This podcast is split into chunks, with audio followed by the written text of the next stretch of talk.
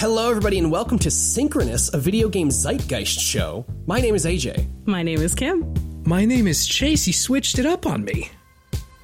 I did. I changed it. I changed it because it's it's not asynchronous. We are in Yeah. sync with games Wow. For once. for once. For once in our fucking lives. Um, I'm sorry. The energy is already. Let me just uh, go ahead and pull up the text chain. Yeah, it does look like you said let ask me if I wanted to be on async, so I'll be Oh, shit, dropping okay. off the call now. This is All right. false See advertising. Uh, Yeah. That was Chase from Video Game Podtimism. It was great to have him on the show. Thank you so much for coming. Bye. Uh, no, but uh, for real though, th- that's Chase from uh, the lovely podcast Video Game Podtimism. It's true. We're so excited to have you. I'm so excited to be here. I uh, am excited to talk about video games. Mm-hmm. I'm excited to talk about specifically, I think, just one video game. Just one today. Yeah. Just yeah, one the today. Fire Emblem, as as uh, I've been told. Yeah, Fire Emblem Three Hopes, uh, the demo. Sorry, Fire Emblem Warriors. Warriors, Three yeah. Hopes. Yeah. The demo. They just had to slide that in there too. yeah, dropped last Tuesday or Wednesday, I believe. Uh, I think it was Tuesday. Who can I don't tell? know. I don't know. Anyway, and we've all played it uh, to its eShop ending.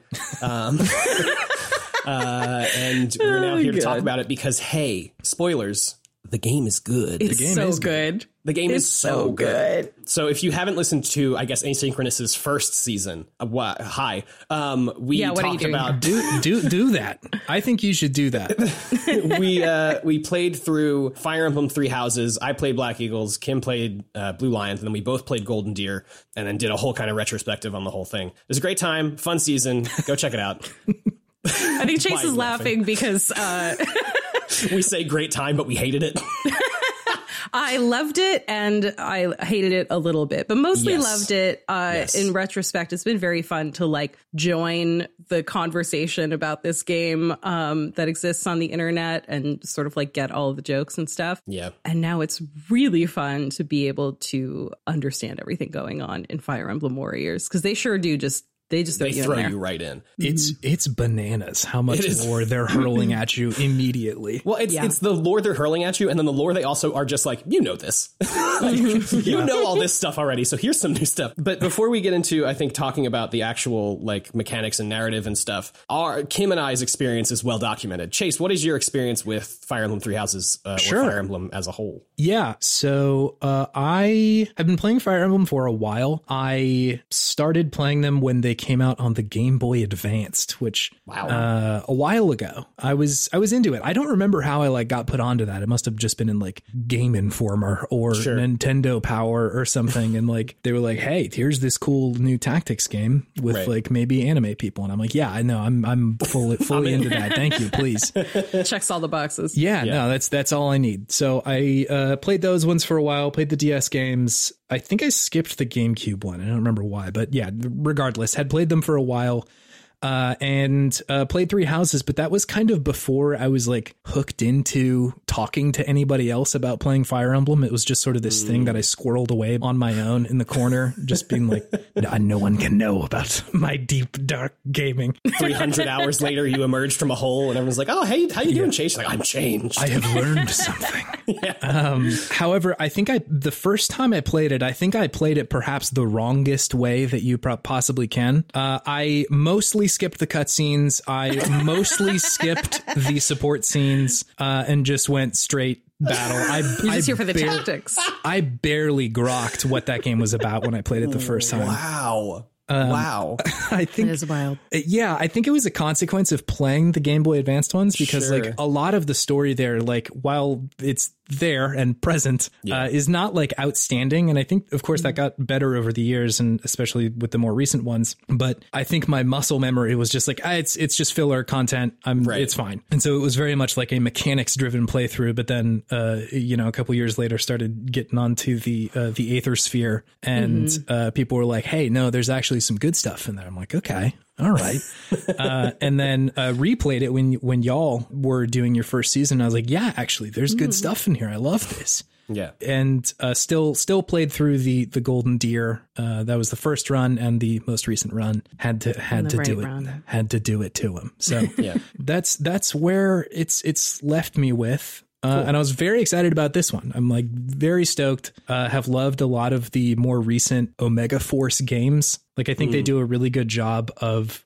integrating into the uh, the games that they're adapting. So like Persona 5 Strikers came out a little while ago. That was these folks. Um, the Hyrule Warriors games also did it. And every one of those games does a really good job of pulling in things from those series that make them really interesting and special and actually like doing something with them rather than just like kind of being, you know, a cash grab or something like that. So Yeah. I was excited to see what they did with this one. And uh, yeah, like you said, spoilers. It's good. Yeah. I I like have never played one of these before, so I had no idea what to expect. And Yeah. um I was amazed that it's like, oh no, this isn't just like Fire Emblem applied to like some other format. This is Fire Emblem Three Houses with just like a different kind of combat. Right. exactly. Yeah. And it's it, it's awesome. It's like I don't know, it's like getting more of the thing that I I really enjoyed and I think so far it has not fallen into the traps of the parts that I like did not enjoy as much. Yeah. Yeah. Um, so it's oh, it's just been such a good time. Yeah. I'm over the moon. It's super interesting because like they they used to do this a little bit more. The Omega Force folks had put out like a Gundam Warriors at some point, oh. which I also really liked, but for much different reasons. Like it was very much a. Uh, uh, can I introduce the word ding boy into everyone's Absolutely. uh, I- vocabulary give Have us we not used Ding Boy on the podcast? I don't. I don't think I so. don't think at least so, not no. to my knowledge. Yeah. Yeah. Well, My lawyers haven't contacted me about that. one.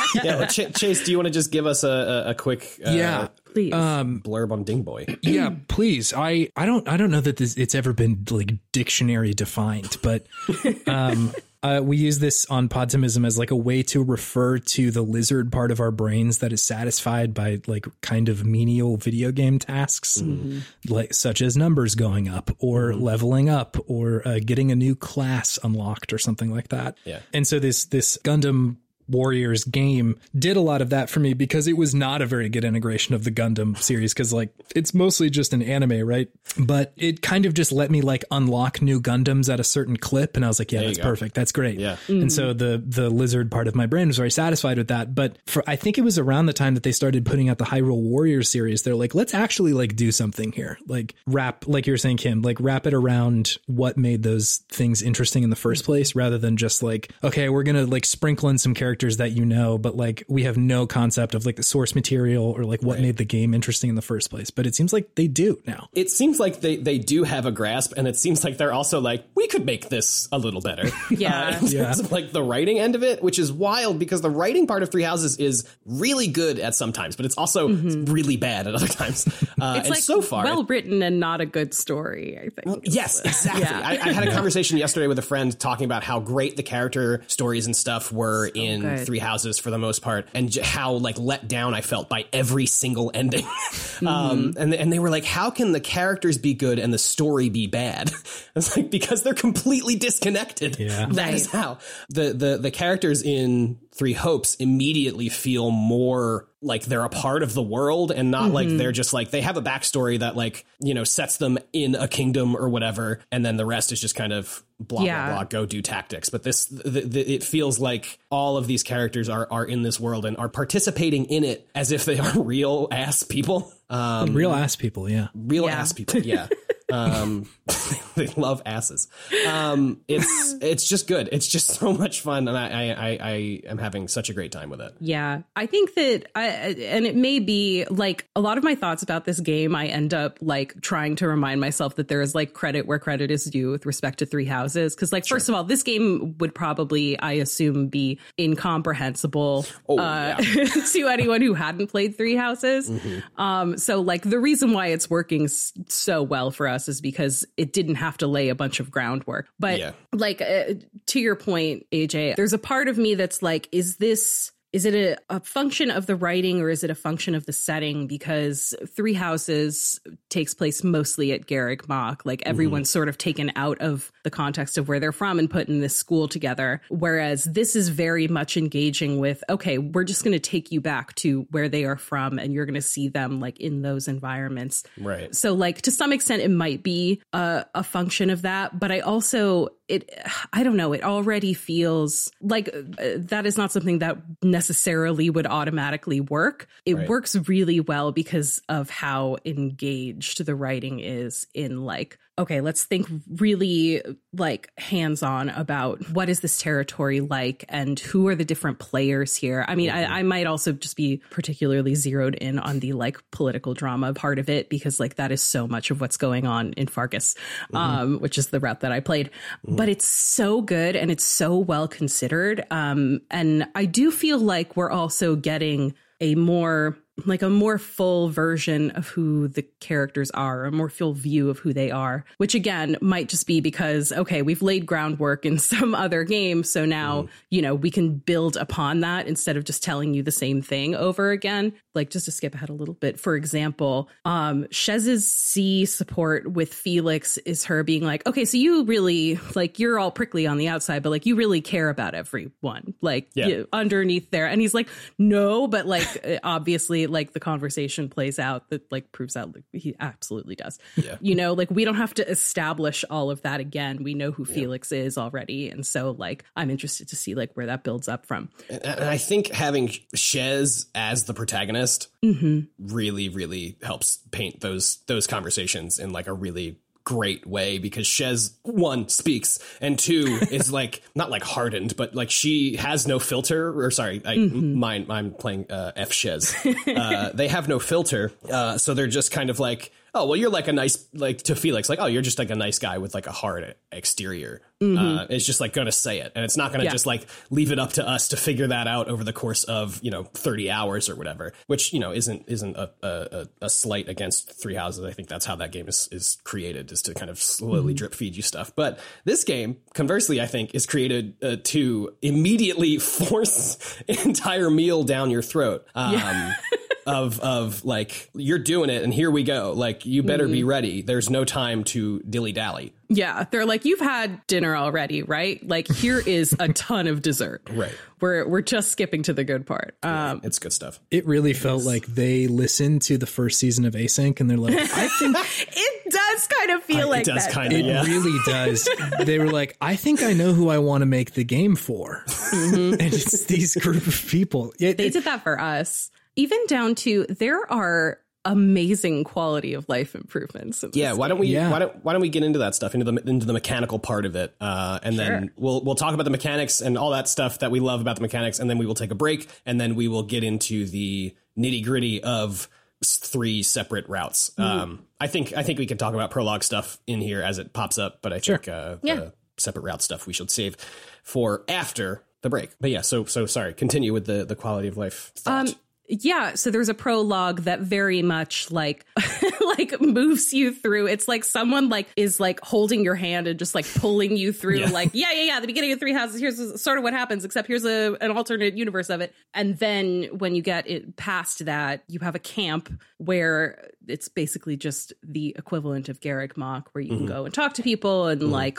you know level people up and train and whatever. But like the the ways that they have made that just so much Oh my God, it's so nice. It's like you talk to someone and instead of having to go to like a separate menu to go look at your supports and some mm. that menu isn't always available. Like you have to, mm. you know, go at the exact right moment of the chapter to like go to that menu or until, you know, someone just like randomly approaches you once you hit the support level with them, which by the way, there is a support menu that just shows you like, okay, how far along are you? Um, and it shows you literally, here's how close you are to hitting C level, mm-hmm. to hitting B level, whatever. So nice. A nice little meter, that. a nice yeah, gauge. I do yeah. love love a meter. Activates the ding. It activates ding. the ding. Yes, thank you. but yeah, so once you've once it's filled, if you go and talk to that person, you just get an option that says support conversation, and mm-hmm. it's it's so nice. Mm-hmm. Speaking of the the, I mean, it's it's also support related, but like the there are chores and there are volunteer.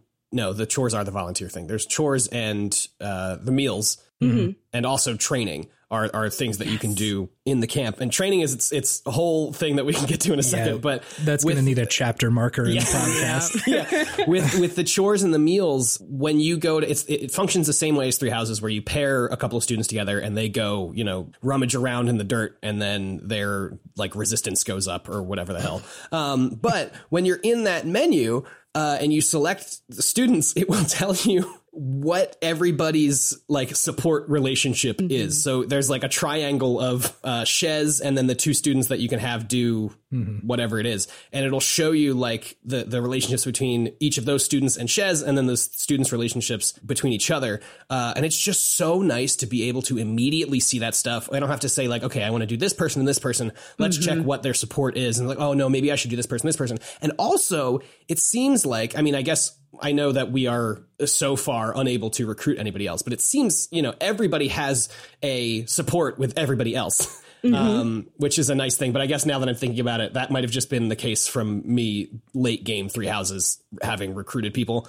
uh, that just don't have supports with other people. But anyway, so that that shit rules. It's so good. It's very it's good. so yeah. good. Yeah. It's it's really great. The the moment that I actually started like trusting this game cuz like for a moment uh, for a second I was like are like are we really going to do it right? It, like I'm very concerned, very mm. scared. Um when they go to tutorialize that part of the game of like hey, here's chores and here's like mm-hmm. the meal, uh they put Hilda as the person who had to explain that to me in just like the smartest way that they possibly could. They're like, okay, here's the person who's going to explain this to you. And she's like, oh, I don't want to do this. This sucks. Like, can somebody do these chores for me? That's so like, funny. You're like, okay, yeah, I'll go do that. Uh, and then she's like, whew, that was tiring. Somebody should make me a meal. And then like follows you through the rest of it. Oh, like, okay, they know so... the characters in Golden Deer well enough to know that like mm-hmm. she has to be the person to pass all of this stuff on to you. Wow. That rules. Yeah. In Blue Lions, it's uh, Felix because Rodrigue is like, my son can, you know. do. Rodrigue, by the way, finally getting supports with Rodrigue. There's nice. Rodrigue supports in this one. So yeah, that's exciting. So many additional characters in this mm-hmm. game, new and old. It's just also so good to see those uh, people uh, yeah. instead of just like have them be story points, like they are actual human beings that show like up and playable and, and, yeah, yeah, playable too. It's really wild. fun. Oh, um, really good. Yeah. Does anybody want to talk about the training? Chase, I know you. Yes. I would like to talk about is, the training. I would say that's please do. That's the dingiest part of this game is the mm. training. I think. Yeah, essentially, like you can level up your characters. Okay, hold on, backing up. Um, there, uh, there are a couple of meters and gauges that track mm. in the game, like how well your character or how good at a certain like class they are. Right. So, uh, if you're playing as Hilda, then she like starts with an axe or whatever, and uh, the the game will track like how proficient she is at that, and the more use her, the more she fights, uh, the better she gets at that. But you can also go to the camp and mm. uh, tr- have her train her class uh, with somebody else too. So there's like two people in in the pit training together, and a very satisfying. I love the class system because there there appear to be like four tiers of like upgrades mm-hmm. and stuff like that. One of my favorite parts of the Fire Emblem games is being able to give someone an intermediate seal or whatever. Yeah. And then they have like a cool new look. I'm like, this is this is really good. But uh, here it appears that they can do that four, three or four times, which I'm just very excited about. Mm-hmm. Slightly bummed that I have to wait to do that, but like very ready to do it. um, but one of the ways you can do that is through this training sequence where uh, you just put people together. I think they get support points if they do this too. Like they do, yeah. Right. So they'll become better friends friends and talk mm-hmm. about their days and stuff while they're pretending to punch. Yeah, while one one stands in the background and claps as the other one does. right, like you said, a single punch. Yeah, no. for Raphael and Ignatz, I put them together, and Raphael just goes and punches and then kind of flexes, and then Ignatz is just sort of lurking back there watching him do that, and then gets points for being an archer. I'm like, okay, yeah, sure. Yeah, that that's, it's it's the same thing when you're when you're cooking meals. Shez will be cooking. two students that you're doing are just standing in the back and then clapping when you finish. It's really really good. Um, but anyway, point being, um, it uh, there are a lot of uh, numbers that go up in that menu whenever you decide to actually train these people. Yeah. Um, which the ding boy part of me is very excited about that, but also mechanically, like that does end up playing a role when you go back into battle and like you can feel the difference and like this person is much stronger now, or their class plays a lot different than it did a second ago, and so uh, there's kind of this mechanical hook and like promise of like here's here's what's gonna happen later, which is it's just very exciting. Whenever it happens, I'm always very stoked. Yeah, it's really, really good. Um, and you can do that. Like you can pair up students, but you can have three pairs train at the same yes. time. And then you can yeah. upgrade the training ground almost immediately to then have four pairs do it at the same time. Mm-hmm. And it only costs. I didn't know this. Oh, jeez. it only costs you one training point to train eight people at once. Wow.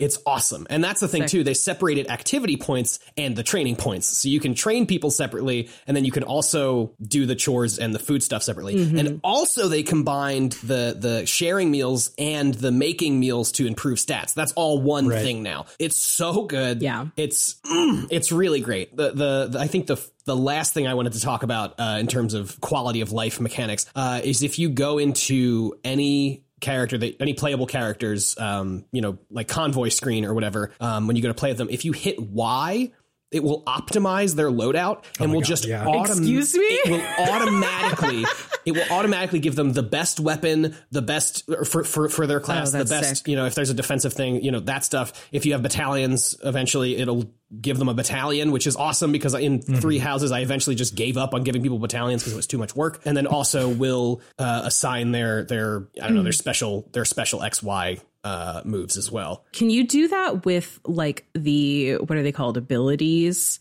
uh, i don't know if it like, does special- abilities actually i didn't i, didn't I think it does. I'm pretty sure it Does does. it? Because Yeah. like that that to me, I spent so much time like, mm, do I want to give this person like you know a plus seven dex or whatever? And it like the thought of just being able to be like someone else do this thinking for me is sublime. just hit that y button and it Yeah. does it all does it all it's great. I also tried it on like one character and was like, no, no, no, I will not be doing this again. no I, I just the optimize button. It's so useful to just like go in there and Oh, serve oh, everybody yeah, okay. on with like Yeah. everything that they really need. Because yeah, like Mm-hmm. the battles are frequent and common in this game. Like once you actually get into the main loop, you're playing a lot of like fights that are not necessarily like big story moments, Mm-hmm. and so you're constantly like loading out your characters with different stuff. And so I don't I don't need to do that every time. I can just we can just equip whoever with whatever sword. That's fine. yeah yeah Amazing. it's so good it's great man Should we talk about the combat? I was just gonna. Yeah, I ask, guess we should just talk about the combat, Yeah. right? The the Warriors part of the Warriors game. I'll tell you what, I'm real bad at it.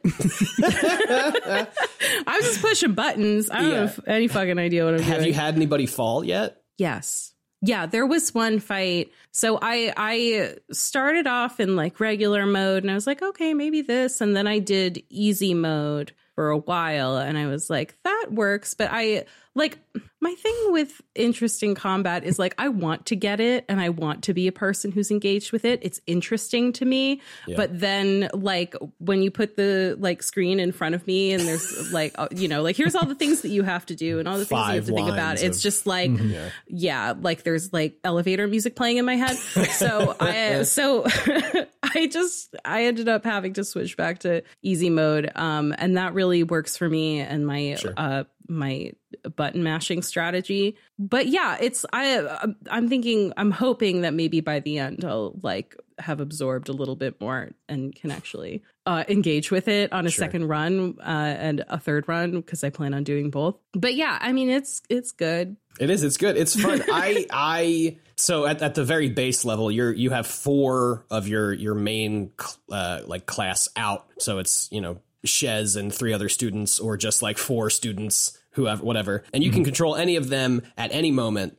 Um, and they all have you know different classes, different loadouts, so everybody kind of attacks a little differently. And then once you upgrade them to actual classes that aren't just like the, the you know the basic three they start with, then they actually really start to have like very different uh, uh, like combat experiences, uh, or or can I guess. And I mean, Kim, I wouldn't say that you're like playing the game wrong or bad because like No. the game is just hit Y a lot. Like that's the game, you know. Yeah.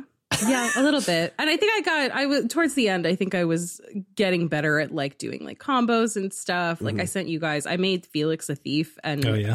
it's so sick. It's good He's so- yeah, he was always cool, but like Felix is a thief is like really Yeah. cool. And yeah, there are like some very sick combos. So it's I think it'll I'll get there. Yeah. How much of the the orders and stuff are you guys using? I use orders a lot. Yeah, I'd, I'd say I use them a fair bit too. The, I feel like the first couple fights I didn't really use them, um, but I realized on that like the the first page when you pull up a map, like when you're about to go into a fight, and it's like here are the advantages that this character has against everybody else, and here are the disadvantages that have a- another godsend. Like, Yeah. thank thank Yeah. you for doing this, so I don't just like throw Lysithea or uh, Yeah. into like a, a pit of vipers or something. And she's like, I, I can't do this. Yeah. And so like choosing those people are super helpful, but they also give you kind of a first look at like where should I send these people um, to go fight. I guess for somebody who hasn't explained or like uh, played the game yet, you can essentially kind of tactically like say, okay, Claude, you're going to go over in this direction and try and take this like little outpost or whatever. And more than likely they will do that um, if you've got the, the like type matchups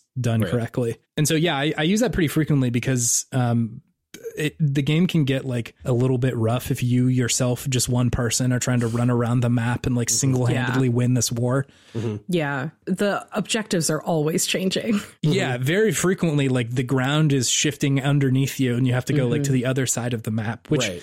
Is very, uh, very Dynasty Warriors. Like very, uh, it's a very big part of that game too, of just like everything changing all the time. Um, but typically with those games, you cannot switch characters, so it's like a, a- again really nice to be able to like have people just go like wander out somewhere and like protect a part of the map rather than me as Lu Bu trying to go fight like another horde of people on the other side of the map. Right. And people, they, you, you move slow in those games, right? Like they're Yeah, like, they're not fast. You you can get a around. horse, but it's it's not it's not very quick. Yeah, I, I never played any of the Dynasty Warriors games, but I had a friend in high school or uh, middle school who had I don't know one of the ones that was on PlayStation Two, and I watched him mm-hmm. play one time, and it was just I mean it it it, it activated something in my brain. I don't know because it's just so the same thing that this game does. It's just so much fun to like hit button once and then watch twenty people fly into the air. I'm like, ooh, yes, Yeah. Talk about talk about ding. That is Yeah. very and, satisfying. and then when, when you get like the stun the stun meter all the way down on a on a you know oh, a, yeah. a, a captain mm. of a stronghold or whatever, and then you hit X and you do your Yeah. crazy wild move, and it shows you like oh you're doing forty thousand damage, and I'm just like mm-hmm. sure I am. I don't know. I think I know what that means. Maybe. yeah,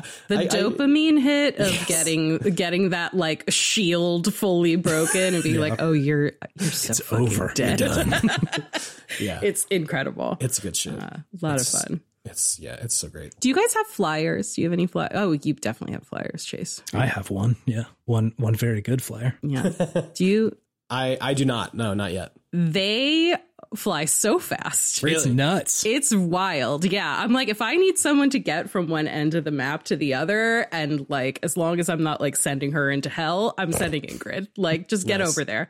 Um, and it's very, very satisfying to like, Yeah. because like if you, um, like if you are going forward for any amount of time, that's when they will just like start sort of like sprinting. And with the, with the flyers, it's just like a, very like beautiful glide that just feels so good. That's like, awesome. uh, I just want to ride this Pegasus everywhere. I don't even need to fight. It's another uh, like spot where they've understood the base game really well. Of like they could have just made the flyers exactly the same speed as the rest of the people, but I'm sure they had to have played Fire Emblem and said like, oh, they can go much farther in the game than most everybody else. So we should probably make them a little bit faster so that it feels significant when you have a flyer or even somebody on a horse. I have uh, Leonie on a horse and.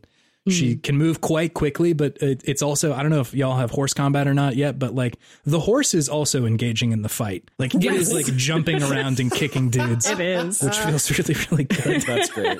no, I have I have Ferdinand on a horse, but I have not sent Ferdinand out, unfortunately, for my boy. Sure. I do. I, I, I just checked because I was curious. They do still have the the gender locked classes. Uh, no. like- yeah. So I just checked. I can't. I can't. y'all. I can't Let make Ferdinand me uh, fly punch. Pegasus, but I can let Petra fly Pegasus. So That's ma- maybe so I'll do that. upsetting. Yes, I, I I just thought that I would I would check that. But That is the most like pink is for girls, blue is for boys shit. that boys bizarre. can't fly Pegasi. Too heavy, too muscly. Ridiculous. oh, God. Stupid. did you have anything else for the combat? I don't think so. It's good. It's good. I think that at, at a high level, I think they've translated the Fire Emblem uh, Three Houses combat pretty well over here. And like it's it's ridiculous. Like the first time you're doing like a cyclone in the middle of the battlefield, you're like, this is favorite. this is bizarre. But like it, it really only takes you one time of suspending your disbelief to be like, all right, I guess this is just how this works here. And like mm-hmm. it's it's not that big of a deal after that, which is really nice for me. yeah. Yeah, and it's cool that like they imported things like combat arts and adjutants and things like that. Do you guys find adjutants any more parsable in this game than Three Houses? I yes and no. like I I have definitely I tried using one and they actually did something, mm-hmm. which was a pleasant change Finally, from, from yeah. three houses. But like I don't think you can't like assign adjutants before battle, right? It has to be someone who's on the map with you and you add them. Yeah, that was the has to- only way that I could figure out how to do it. I, I- I'm pretty sure that's the only way you can do it because you can only send four units out, and then Yeah.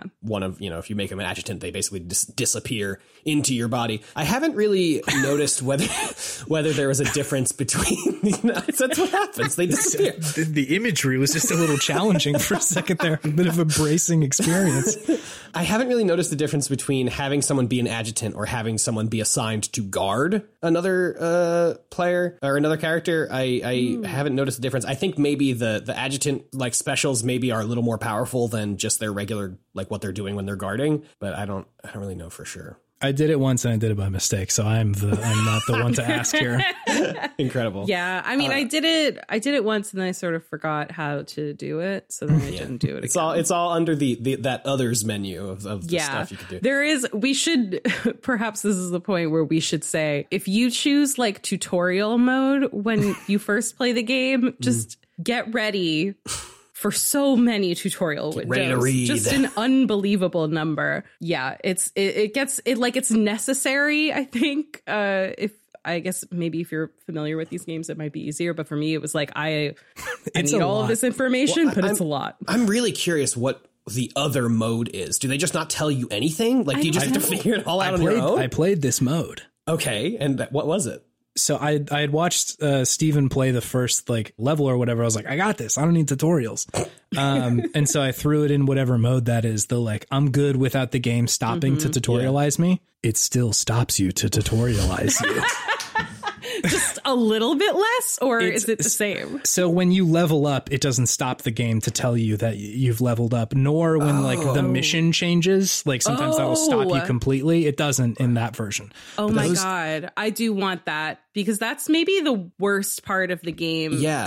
is that every time you get a new mission, they're like, "We're just going to pause and like, Yeah. why don't you look at these two mages that have popped up somewhere on the map? Yeah. uh, you have to fight them now." I'm like, Yeah. I don't. I'm doing something. I'm Yeah. busy. Yeah, Yeah. no, like if whenever like you're uh, like down to your last little bit of health as uh you know Raphael or something like that, and then like some dude across the map is like, There's a thief over there. You gotta go find the thief. Dude, I'm I'm fighting for my life out here, dude. I don't need to know about the thief. Yeah. I gotta. I'm sorry. I gotta uh, break the fourth wall for a second here uh, to compliment Chase's expert moving of his microphone away Yeah. from his face Perfect before he etiquette. did that yelling. Perfect yeah, etiquette. it was really. It was practiced. Listen, I'm I am also the editor of Video Game Podtimism Nice, and have been a You know victim of my own not moving the microphone. He gets it. He gets it. Anyway, so point being, like you, you, it, it still does the text boxes. You still get all of those, but uh, it just doesn't stop the game when your mission Oh changes. my god. That I, is I, I think I'm going to turn that mode on. Yeah, absolutely. I Yeah. hate that. I don't need to know that somebody's health went up by 99. I don't know what that means. that doesn't mean anything to me. I don't know how much damage I'm normally taking, you know? Yeah, the I mean the HP in this thing, it's like you have two thousand four hundred ninety six Ah, HP. I'm like, that doesn't mean anything to me. Yeah. Uh, I'm I'm just a punching bag of a person. Like what's the Yeah. who cares? I Um, just see the bar when the bar got low, drink Yeah. juice box. Run away, take a vulnerary, or Yeah. however you say it. I, I don't. You don't even have to run away, dude. You can just go to your orders menu, and in the others menu, you can just heal them right there. You don't have to. oh, like- I didn't know this. yeah, you don't have Excuse? to. Yeah, Oh my you can do all that Dang. stuff in the orders menu in a paused screen. It's wild. Noted pro gamer AJ, what is Yeah. going on Yeah. here? Look, I love board games. I love to follow rules. I love to Ah. read rules. God, this makes so much sense. So uh, with that, I think I, I don't have any more mechanic stuff to talk about. Uh, can I just give a quick shout out to the take over this part of the map mechanic in this game? Sure. So in the like overview map where it's like, hey, here's your main mission over here, they like give you a little chess piece essentially of like, hey, this is your character, and uh, there's a bunch of blue area and a bunch of red area, uh, and I just I love this. I love whenever a game does this where they're like, here's your big mission, it's to make the map go blue. Yeah. Um, I I really really like that. Yeah. I played Soul Calibur 2 quite frequently in the arcades, and they had this bizarre mode where you could like register your character uh, somehow with like a card or something. And you would go on and fight other people's like ghosts, essentially, like real people. Yeah. Um, and it had this like big map of like three kingdoms that whenever you fought someone and beat someone, you'd take over like a little bit of the map. And I think I've kind of just been chasing that high for a long time. of, like, Sure. feeling like I'm contributing to the gamer society. That sucked. Um, but Gamerdom. gamerdom, the gamer sphere. this is horrible. Eh, But uh, yeah, you can. It, it feels like a similar way of like I, I I really like there being this like physicality to it of like Yeah. Claude says we have to go over here and take this area and like I can see it. I can see that it's there's enemies over there. So Yeah. I really love that part of it. I hope it's not just like quickly ditched in the main game, but uh, it seems fun so far Yeah. in the demo. I, I also really love in the in that same screen after you turn uh, an area from red to blue. Yeah. You can then go around to like two or three little settlements that are in that area yeah. and just get resources. You just go over to it and you say, "Hey, how's it going?" And then it gives you a little blurb of like, "Oh, a merchant you saved wants to give you something." And then it's just like it gives you a choice between like a strength ring or a speed ring. Yeah. And it's like, "Oh, a family that you rescued, you know, it, while their house was burning down wants to give you some like crude building materials." Like that shit rules. It's so fun. Yeah. Uh, I love it. I love it. I also love the like that you can build the camp up and you can make your you know make all that stuff better. Big fan. Big fan of that. Yeah, that's fun. I uh I was looking through my notes to see if I had anything else on uh on mechanics and I I did take note of one more uh quality of life improvement that is I think one of the big ones in the gift giving screen. Oh, you can just see their likes and dislikes. yeah. Yeah. I I don't know if lost items are coming back. I honestly, if they don't, I won't be upset. But if they do, I'm sure that it will have this same thing where it's like, you know, here's here's a hint about what this person likes. I am so happy that I don't have to like go on the internet to figure out, do you like uh would you enjoy this tasty baked treat? yeah. Um yeah. it's so nice to to just be able to see that shit. It's great. It's it's wonderful. All that being said, I think uh, we're ready to move on to narratives. Yeah. Let's Okay. do it. I love this shit. See you on the other side. Goodbye.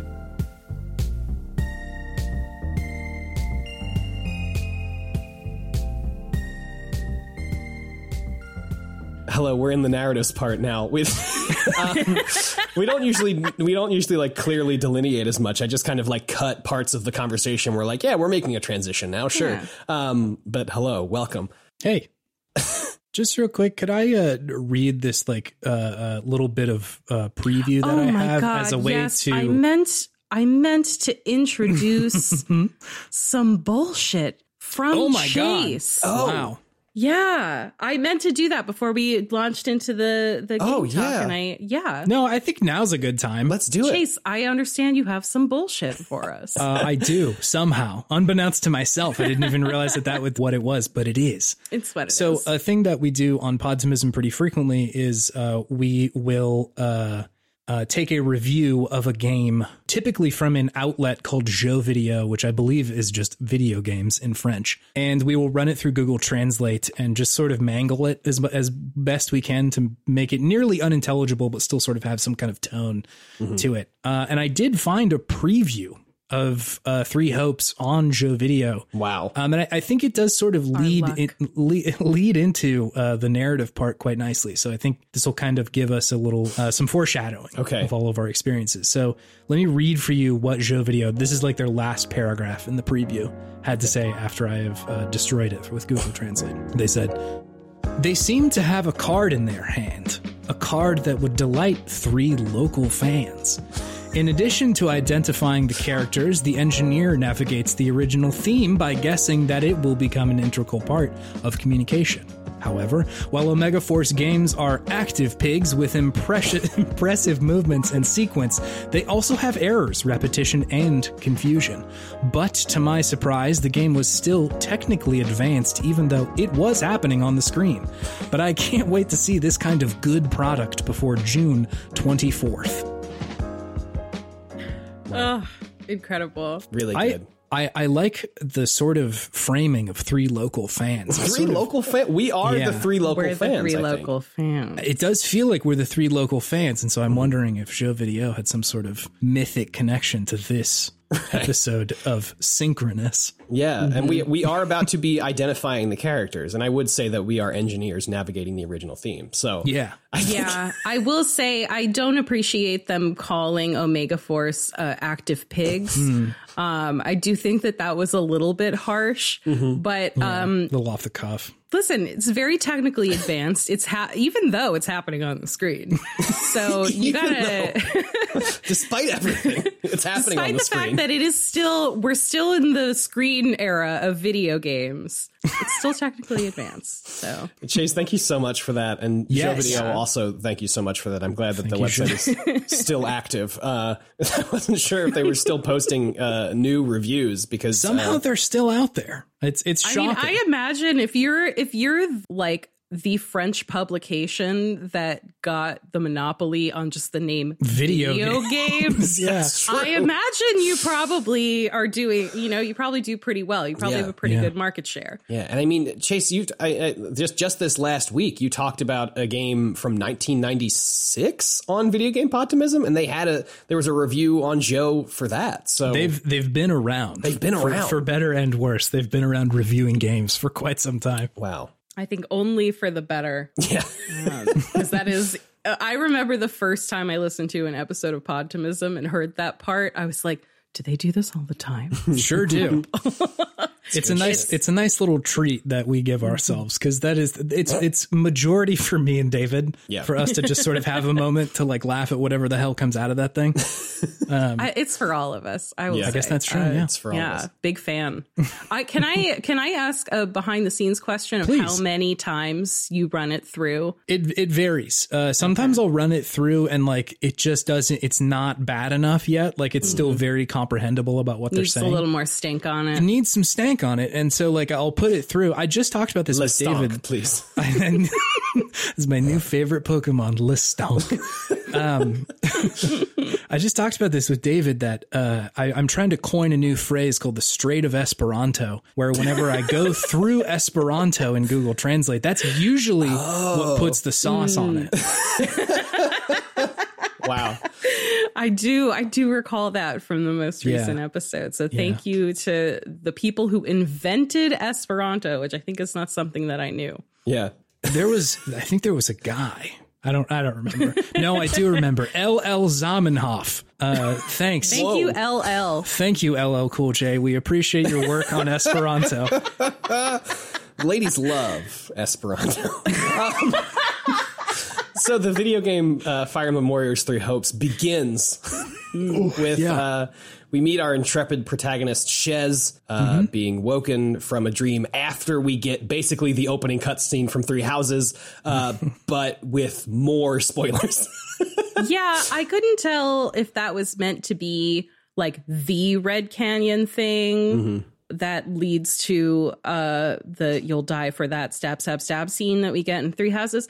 Either uh, like I don't even know if it matters. Um it it does fuck. yeah, I guess thing. we haven't said it yet. There will be spoilers. Oh, we're gonna spoil Yeah. fucking everything. for this game and also for all of Fire Emblem Three Houses. So Yeah, we're just assuming that you know everything about Three Houses Yeah. like we do. yeah, um, yeah. I think. I mean, I mean, uh, Rhea turns into the Immaculate One, which is not a thing that happens in the beginning of Three Houses. So I guess maybe it's the same battle, but a different Maybe. time. I don't know, or maybe a different battle in the same place. Who's to say? Uh, and the other saints are there. The other well. saints are there. Yeah, Big Those- turtle guys there. Yeah. Oh my God. Yeah, those saints. Shout out I to that meant. guy. Yeah, yeah, yeah. Oh my God. Yeah, Saint Macuil and uh, the other ones. Donatello, and Right. Raphael. Yeah. Yeah. Uh, so yeah, that cutscene happens, and then we wake up from an unrelated dream. I think. I don't. I don't think. I don't think Shez was having that dream. I think that's just a thing that happened, and then we fade to black, and Shez is being woken up by uh, one of her companions. It doesn't matter what their name is because spoiler, they're about to die. Uh, They are. His name is Gets, but he uh he gets got. he he gets got.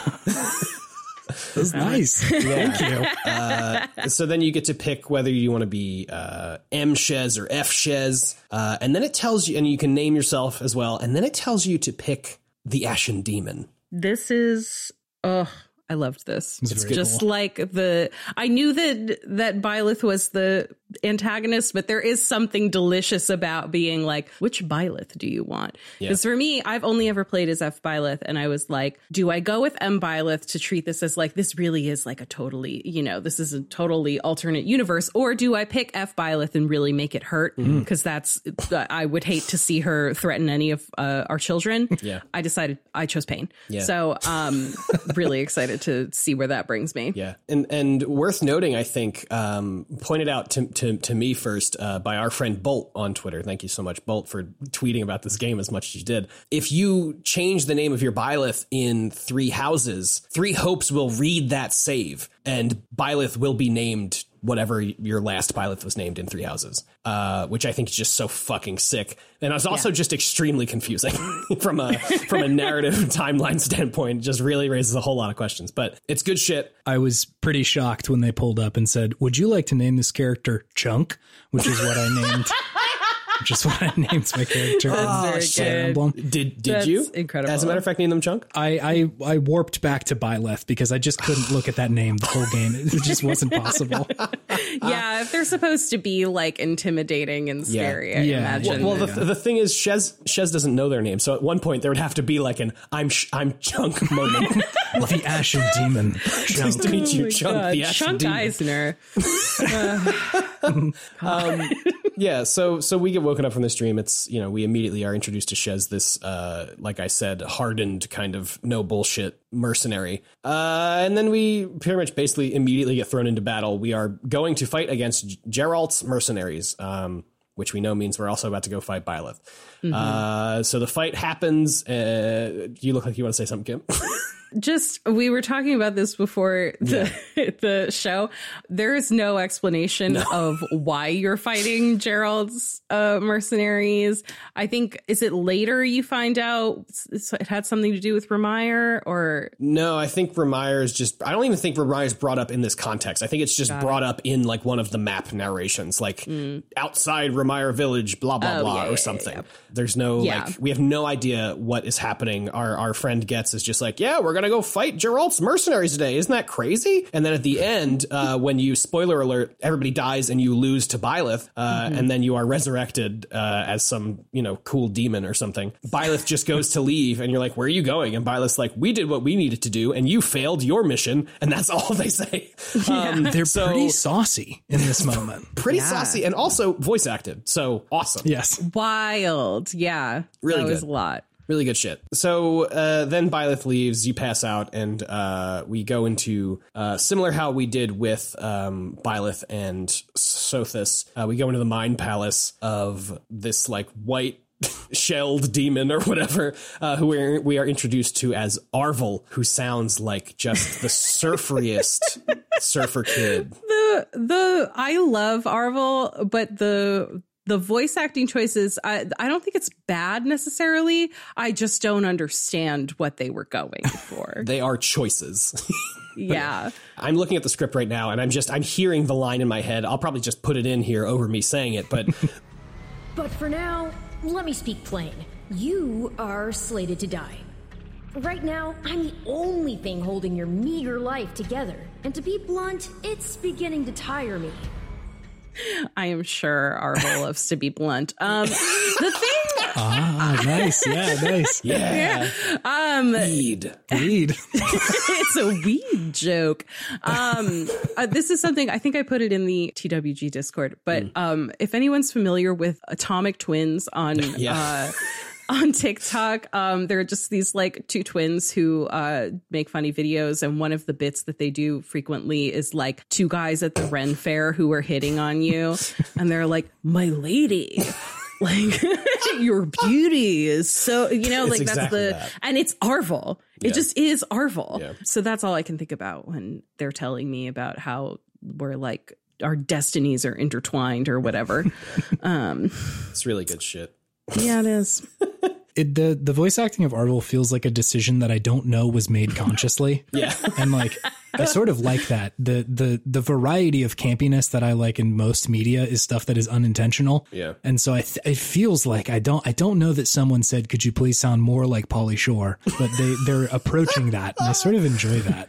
Yeah, it's extremely. It, it, it works. It honestly works. I mean, the haircuts in this game are wild, and I think it Oh, matches yeah. the haircut. Shez's haircut just has a full like 2007 scene haircut, like Yeah, it's covering an eye. bang over Yeah. an eye. Yeah, it's it's great. Yeah. it's good F. Shez also has she's like a half bun going on, but the bun is like askew to one side, which is also delicious. Yeah. Um, really, really good. So, are, Kim, were you looking for something or? I was just looking through the Shez and Arvel conversation to try and see if there was like anything, any juicy nuggets in there about what the fuck's going on. Not really, huh?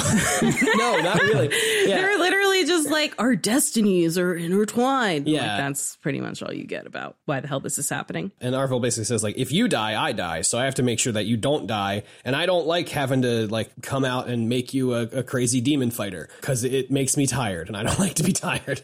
um, so then we we fast forward like two months or something. Some some amount of time, and Arvel's like, "Can you stop jumping off cliffs? Like, please stop killing yourself." Very bizarre implication. really? Sorry, it's six. It's six months. Yeah, Jesus. I was gonna say I think it's what six months. Yeah. Um, and like Shez has been training to, I guess, like have another face off with the Ashen Demon, which like I don't know, just to I guess for vengeance or I don't know, just wants a rematch. yeah. And yeah, apparently some of the strategy there is just jumping off of cliffs. Yep. uh, it's it's training, you know. Uh, so then, basically, uh, the first battle from Three Houses happens, uh, where you run into Dimitri, Claude, and Edelgard, and you fight Costas and his his bandits. Yeah, so this is basically an alternate universe where instead of meeting Byleth, they meet Shez. Right. Which immediately wild. Uh, I have to say, um, I wasn't really entirely sure what to expect from this game. I think we all knew kind of going in from the trailers that this was going to be some sort of alternate timeline somewhere or some sort of like, oh, we're going to see people keep calling it mid skip because of the it's it's two years after the beginning of of Three Houses slash I guess Three Three Hopes as well uh, instead of the five year time jump that we get in Three Houses. So we knew that it was going to be happening in there, and we weren't sure if it was going to be some sort of alternate timeline or whatever. And it seems like we are in a completely like parallel timeline. Like it's happening in the same order, except Shez gets there first or whatever. Mm-hmm. Wild. I, I think that's so cool. I think It's great. I love it. I'm really curious how that lands if people haven't played Three Houses. yeah, it's like who the fuck are these people? Right. I kind of didn't play Three Houses the first time I played it. So like Yeah. How was it for you? it was cool. It seemed neat. Who who are all these people? But yeah, I mean, the, the fight happens. You, it gives you some tutorialization of all that stuff, and then you get brought back by Alois and the Knights of Seiros the same way that you do with uh, fucking Byleth and, and Not Jeralt. quite the same way, I will say, because he's like, uh, we're gonna need you to to come back with us because this was this was like pretty bad for the church's image that this happened. That's true. So like we need you to we're like we'll give you a payout if you like sign an NDA and don't tell anybody that this happened. Yeah. yeah. Uh, but then uh, I fucking loved that they bring you back and they're like, oh, you know, like we can't have this happen again, whatever. Uh, but your your payout, I guess, for keeping your mouth shut is you become a student. Free tuition. Yeah, which is so much more interesting to me than like we're just gonna make you a professor for un- whatever reason. Yeah. Well, the professor stuff I think makes sense in in that Um, Yeah. story Yeah. of you know the the the goddess having a, a Yeah, you know all that shit. yeah. Rhea knows some shit. Yes, but Shez being a student I think is is an awesome choice. It's so fun. It immediately changes the dynamic with the other students in like a tangible way, in a really fun way. I think there is something to be said for Shez just like being another one of these students as opposed to like sort of like person in a role of authority. I just, Yeah. I really love it. Rather than a teacher boyfriend. Yeah. a teacher that everybody has a crush on uncomfortably. Yeah. Yeah. Um, and I think it's great. And at this point, you do choose your house. And so I, I chose Black Eagles, Kim chose Blue Lions, and then Chase, you chose Golden Deer, which is why you're here. It's true. Um, but also just because we wanted to talk about the game. Hey, thanks. I was I was very close to choosing the deer, but I also was very close. Yeah. Blue Lions, it was like if the deer are my friends, the blue lions are my family, mm-hmm. and it's like I'm like I know I I have my bones to pick with all of you, but at the end of the day, I love you, and also to do. Yeah. you don't have to like I- embellish yeah. it too much. We know it's because of Dedue. It's like at the end of the like I can't get them anywhere else. Even if they introduce recruiting at some point, I probably can't recruit Dedue away from Dimitri. That's true. He's loyal. Here I am, so am I. so I joined the Dedue Lions. Nice. Uh, the Dedue Lions, extremely good. So yeah, I uh, should we just like start at one, go through it, and then go back, or should we just kind of go? Through We have some overlap still, right? I think there's one more mission where y'all probably did the same thing. yeah. Maybe. maybe. Now that I'm thinking about it. Hold on, real quick. Did, Okay. Did Jeritza join y'all's? Yes. Okay. Yeah. Oh, okay, Yeah. So I guess we so the the thing that we didn't they're like, oh, you know, since uh we're forcing you to be a student here, Yeah. we'll let you choose your house. Yeah. So you choose your house and then uh Manuela and and Hanneman and Jeritza are there and they're like, uh I forget what it is, but Manuel is like, "Oh, you seem to like this new student. Why don't you be their teacher, Jeritza, and we'll, you know, Hanneman and I will divide ourselves up among the other classes." Oh, so, interesting. What happened in yours? Well, no, it's the same thing, but I just assumed because because of Jeritza's history with the Empire Mm-hmm. that Jeritza would just be the Black Eagles one. But Yeah, I was a little surprised because I was like, Jeritza being a blue lion just does not make sense. Yeah. but, uh, you know, I like Jeritza, so yeah, fun to get more of that in his weird Eeyore voice. He's he's like mustache twirling bad guy for a second in the beginning, like a little so mean to everybody, and like, yeah. are you going to come with us on this mission? Yes, I Yeah. am. Like, why are you? What, what's wrong here, dude? I will be. Yeah, yeah, exactly.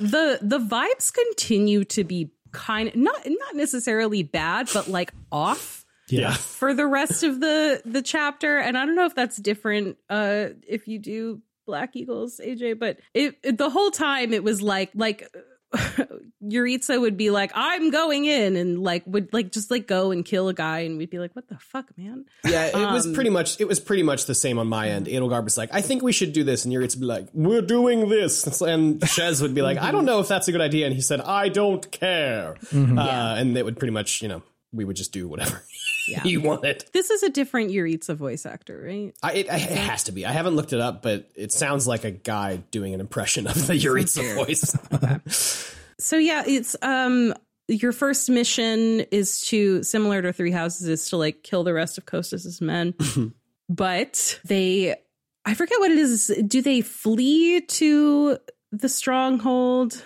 Yeah, I think they're like somebody's holed up in there, essentially. Yeah. Like they've narrowed it down. Like mm-hmm. Jeritza runs off on his own and just like murks a bunch of people. And then they're like, okay, I guess he did a lot of the killing. Yeah. And then they like go up to the stronghold and they're like, all right, we're going to go get something in there. I forget why they're even there in the first place, to be honest. Yeah, I'm trying. I'm trying to figure out the uh, uh, maybe unsurprisingly the the script on the Fire Emblem wiki is not as comprehensive as I would like it to be at this point. I had to just watch a playthrough of this game on YouTube to be like, oh, yeah, no, okay, I remember what happened. yeah, I mean, it, I don't think it super duper matters. I think the stuff that happens next is when it gets kind of Yeah. you know. Oh, it's so delicious. At this point, we're just we're just indiscriminately murdering bandits for the sake of the church? Question mark. Um, One Yeah. thing I will say about the, the narrative of this game, where it differs and maybe in a worse way than Three Houses, these kids do not give a shit that they're killing for the first time. No, no. In Three Real Houses, every single student is like, "Did I just stab a man to death?" And in this one, they're, you know, Caspar's like, "Yeah, fuck yeah, let's keep going." Another one. Yeah. Um, no remorse. No. Uh, no regrets. No, Ignatz like rains down death on like a thousand dudes, and he's like, I don't know if I'm so good at being a knight. Oh. I just want to paint with your blood. Oh, my poor little artsy boy. Anyway, Jeritza's fucking wrecking shop. He really is. And then uh, I I think we get like a couple of a side mission pops up or something to do whatever. And then we get led to like the main stronghold of this area and discover a prison uh, with a student in it. Who could it be? I wonder. Uh, it's Monica. It's Mo- It's, it's Monica. Monica. It's Monica. Everyone's favorite Black Eagle student, Monica. I lost my entire mind. Yeah, I was I was yelling at this point. Um oh fuck. Holy shit. And then it just gets wilder because then Kronya shows up. Yeah. Confirming we have found the real Monica. The real Monica before she was fucking uh, slithered or whatever. Yeah. Before she got swiftied. I don't know. Before she got slither pilled. that sucks. Slither no, pill. it's very good. Oh, I, I hate to say it, but it is very good. really good. Um, so then you got to fight Kronya, Queen. You know, She's I- the fight, the fight she deserved, honestly. Yeah, I, um, I was sad that once again. Well, no, she escapes, right? She doesn't get her heart crushed, that's for sure. I don't think. I don't think you. Yeah, I think I'm pretty sure she escapes. I think all of the Slitherers in this beginning section all escape. Yeah, I'm pretty sure as well. If they give me more Kronya, I will be 100% convinced that they did, in fact, listen to Async. Because we loved Kronya. Yeah, At some point, Kronya turns directly to the camera and is like, AJ, Kim, this one's for you. yeah. You wanted more. We're giving it to you. I mean, you get like a sick view of her, like her her like tentacle sword things, and like just in such a better way than you did in the in the in Three Houses. Um, and also, it took more than one hit to kill her. So, um, one thing I do have to say though about this game and the combat, um, I don't stop attacking. So when we're trying to do like the tacit dialogue while we're we're all kind of in the area, I'm just beating the shit out of this person. Yeah, I miss that shit And all the time. usually I wind up getting them down to zero before they finish their first like line of dialogue. Yeah, Um, unfortunately, but uh, oh well. sorry about that.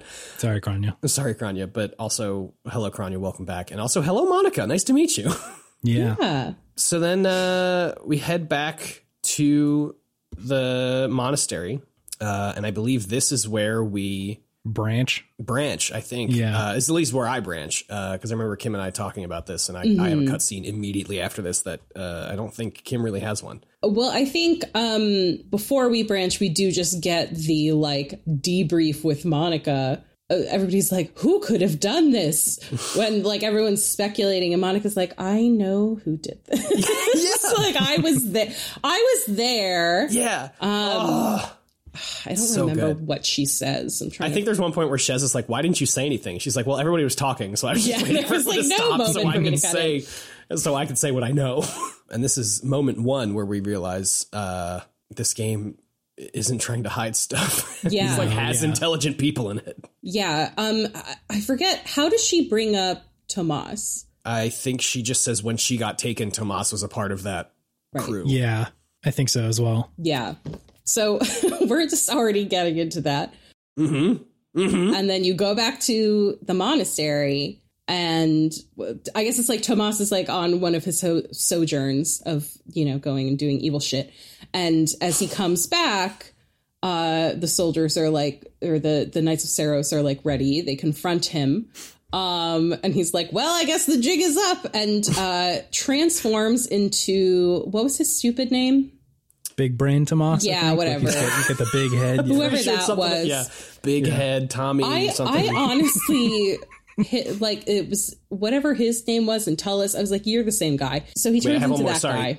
Tommy the Skull. That was Tommy the one. Skull. Uh-huh. he turns into Tommy the Skull, the beloved villain from Fire Emblem Three Houses. huge And- cigar hanging out of his mouth. I'm here to do evil. I'm gonna kick your ass, but not right now. I'm gonna leave. I'm gonna get the fuck out of here. Tommy. Um, and so Tommy gets the fuck out of here by uh, teleporting away, and that I believe is when shit suddenly starts to break bad, like Yeah. everywhere.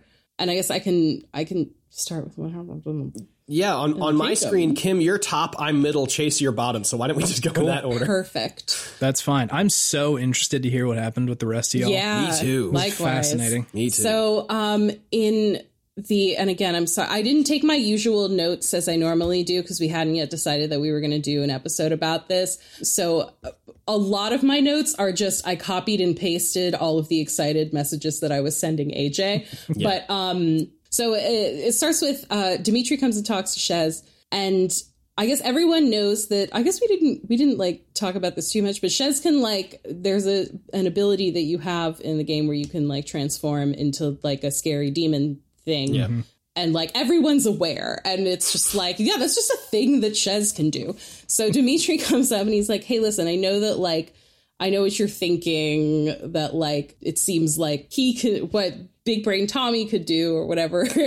um, it was very similar to what you do, but I want you to know I don't think that you're evil. And he he says something a phrase he's like I don't know something about how like you know power isn't inherently evil. It's like what you do with it. So uh they have that nice moment and then anyway he's like hey by the way so um my uncle rufus declared that he's seizing the throne and declared war on felix's dad the duke duke Fraldarius. apparently like he's like, oh, they're trying to install Dimitri as their puppet. Like Fraldarius is making a power grab, and um, you know, Dimitri is like their their figurehead. Oh, we get a cut scene also with Rufus like talking to Cornelia, and it's clear that she is manipulating him on behalf of the Swifties, which is what we call those who slither in the dark on this podcast. And also, like Rufus is such an interesting character because he's like he's very like woe is me about his whole situation but he is very much like dimitri is a fucking monster and i can't let him be king Whoa. Wow. but like he had tried we find out that rufus had tried to kill dimitri on two other occasions one being uh the tragedy of Duscur which that shit I, we're not there yet, but that shit just is out in the open. We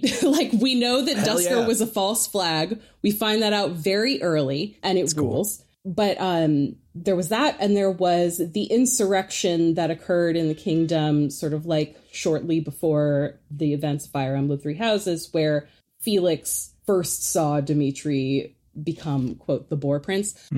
So those were both like attempts on dimitri's life that didn't work out but rufus like genuinely believes he's doing the right thing. I swear i won't spend this much time on everything but it's all just so delicious like No, yeah, it's very good. It's really good. So so basically, with all this happening, all of the like noble kids, like Felix, Sylvain, and Ingrid, they're like obviously all going back. Dimitri's going back to the kingdom. Um, and we get this incredible scene with Dimitri, Shez, Mercedes, uh, Annette, and Ash, where I forget if this is where it happens, but like Dimitri asks Shez, like, will you come fight with me or whatever? Um, and the rest of them are like, so like, what do we do? Because Ash is Lonato's adopted son. Lenato is in um, the West, which is like Rufus is like uh, sort of rallying the Western lords of the kingdom to like, uh, you know, on his side. So like Ash is like, uh, what does this mean for me? And Annette's uh uncle who like she and her mother live with are also in the west and so they're like uh mm, what does this mean for us? And dimitri's like i don't know. Like you you have to do what you think is right. Ash is like i know that Lonato would want me to do what i personally think is right but uh annette is like oh i don't know. Um more on that later. So yeah, so um we immediately get like a cut to like the camp before I guess the f- first battle that we're having to get to Fhirdiad, I think. I think we have to like take back Fhirdiad. Um and it opens up with Annette has temporarily left the party, Oh wow. which I uh, I love Annette. I was sad to see her go, but I love that they're doing this. I love that they're thinking very critically about okay, what would the motivations be of each character, each individual character in these situations? And it's like there's no question what you know the other like nobles of Faerghus are doing, but like really engaging with like what would Ash actually do in this situation? What would Annette do? I mm, I love it. So that was really really great. I do also think it might be in part because they have Gilbert join your party and uh, just for this battle and I guess they don't want to like untangle that mess yet. But nevertheless, I thought that was really really good. So yeah, we go and we take back Fhirdiad. Um oh, worth noting this is where we start to in the camp you start to you like find documents around and then they just sort of get like added to like a compendium that you have And they even show up in they, they show up on the loading screen sometimes. Yeah, yeah. Mm-hmm. Fucking so cool so. Yeah. so basically we I found something that's like, oh, it was like some letter from somehow back like during the the like tragedy of Duscur, but it basically like insinuates that it, it didn't seem like it was like perpetrated by the people of Duscur. And like that is sort of the the beginnings of it. And then in later chapters it's just like fully out in the open. There's also a line in here about how Duscur has gold mines. Like We love resources. oh i really really hope that that comes back. Um because that that would be really interesting to find out. That was always something that on our first season i was really interested in was like there was like something in a book about how like Duscur maybe had some resources. And i was like well that come into play and it never did.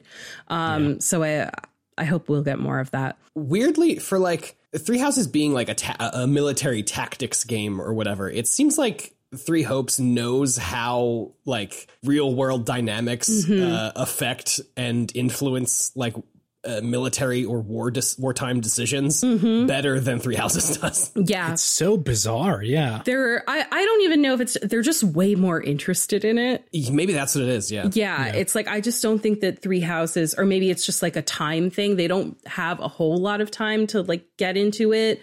There's like a tiny bit of it when it's just sort of setting up. Okay, why are we going to this place for this battle in this chapter? Right. But yeah, in in this one, um, and especially as we as we go after we get to the mid skip, um, you really get to see that on display in a in a really fascinating, interesting way. We take back Fhirdiad. There is a a really great but like pretty intense cutscene where Dimitri publicly executes his uncle. Oh Yeah. What? Are you what? Yeah. Yeah.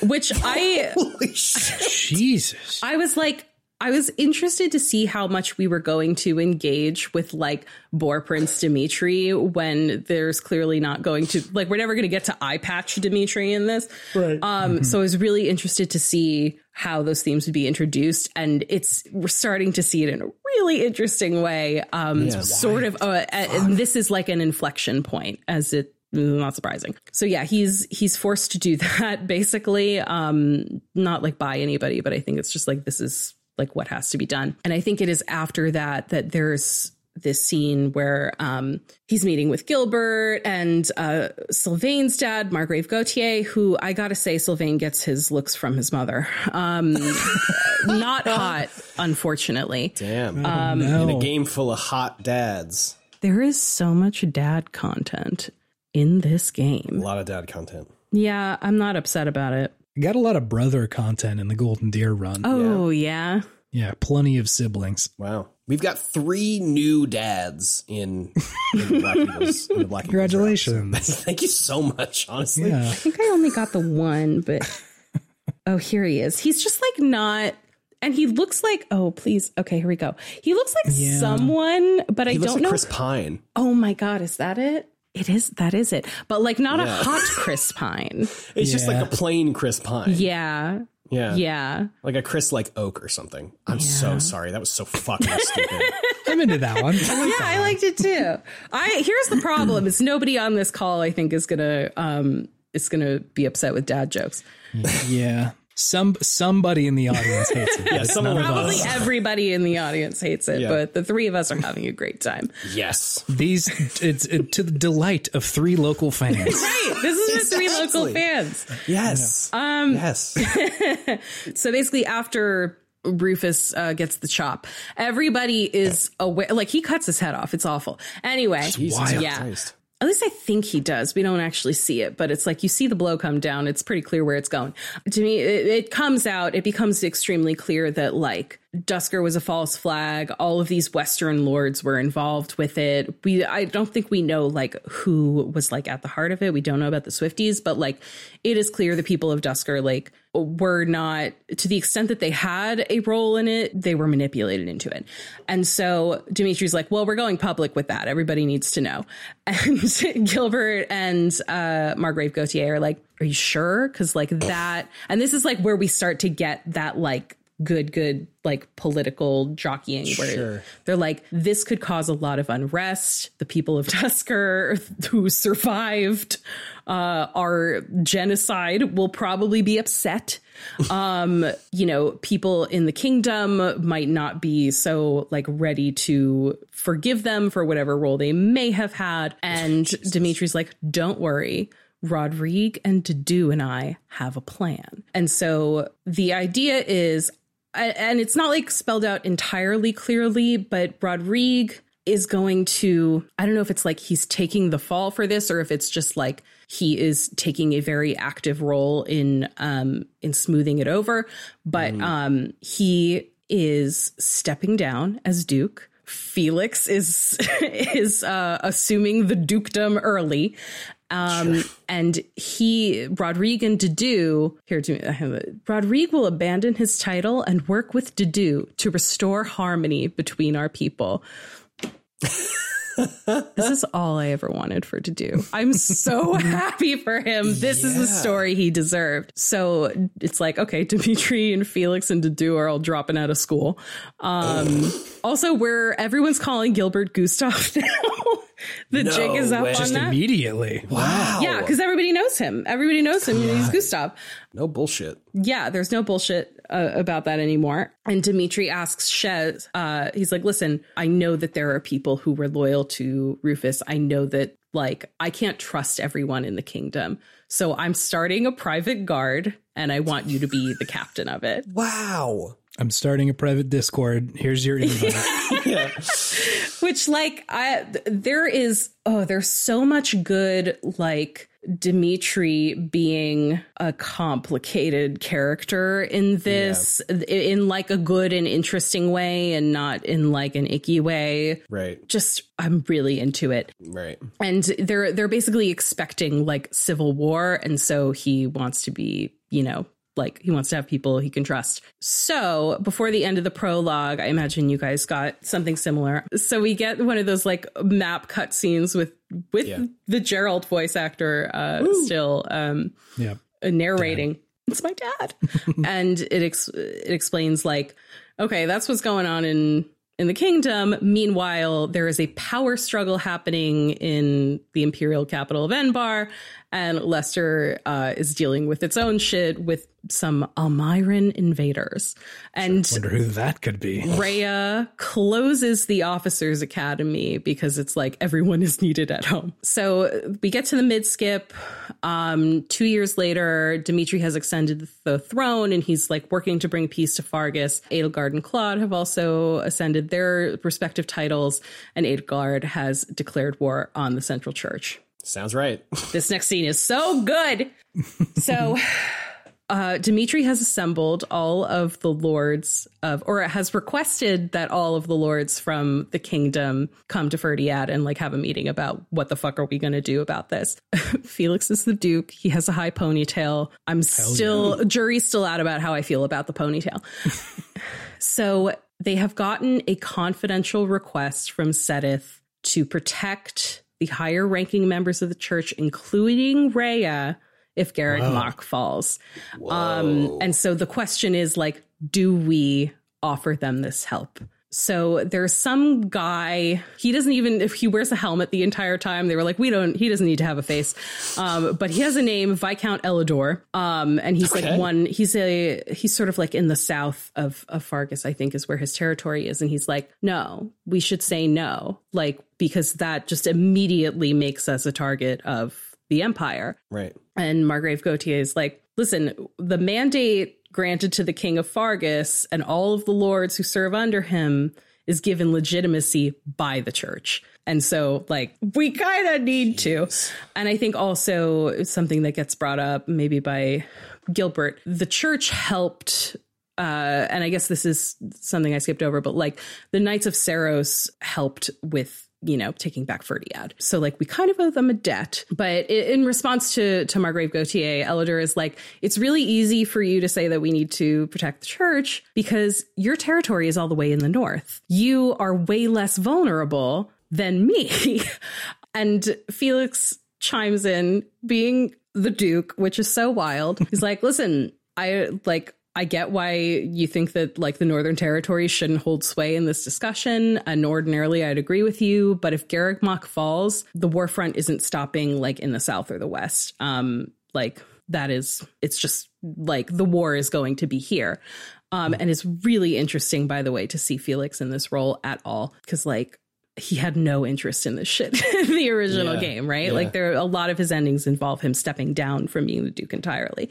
So this is just amazing to see him just sort of like forced into that role and like how it works out. We find out that Galatea wants to support the church. That's Ingrid's house. And Felix points out there could be more unrest if we don't stand by the church. There's a really good line from Elidor where he says, maybe we should head off the imminent threat of war instead of debating hypothetical unrest. And Dimitri is like, come on, like if we appease the empire by like ceding the church to them, they're not going to stop at the church, which is like I think very delicious because it it's drawing real world world parallels there that I don't think I need to spell out. Um, we also find out Count Varley, Bernie's dad, has been installed as the bishop of the Southern Church. So uh, basically, everybody sort of knows that if the Southern Church become like takes over the Central Church, basically, you know, being installed by the um, the Empire, like we all know that like the Southern Church is just the Empire. They're they're just a puppet for the Empire, and so installing them as like the church of uh Fodlan is just accepting imperial rule anyway. So wild. Yeah, right? Like, Like they go, they're going so hard in the political drama Yeah. there. It's, It's so cool. so in depth and it it rules it's all like Yeah, no, it all good. makes so much sense it's just fantastic and i i have to okay dimitri says We've all been informed of the rapid reformation the empire has undergone. There are many aspects of which I admire, I'm not ashamed to say. And I was like, oh my God, we've radicalized Dimitri. No, we have not. He says, but an old, stubborn land like ours isn't suited for such tempestuous change. Radical new freedoms are not what the people of Faerghus need right now. They need stability, a steady improvement in their daily lives, and real lasting change can only come from a solid foundation. Dimitri. Okay, Dimitri. I, I mean, it's it's He- pretty consistent with what he said in Three Houses It as well. I think. is, but he never said it like this is uh, bad politics, but it's good writing. This is Yes. the first Yeah, yeah, time agree that you've you. actually like they like dance around it in that weird debate that Dimitri and Edelgard have where they like talk in circles.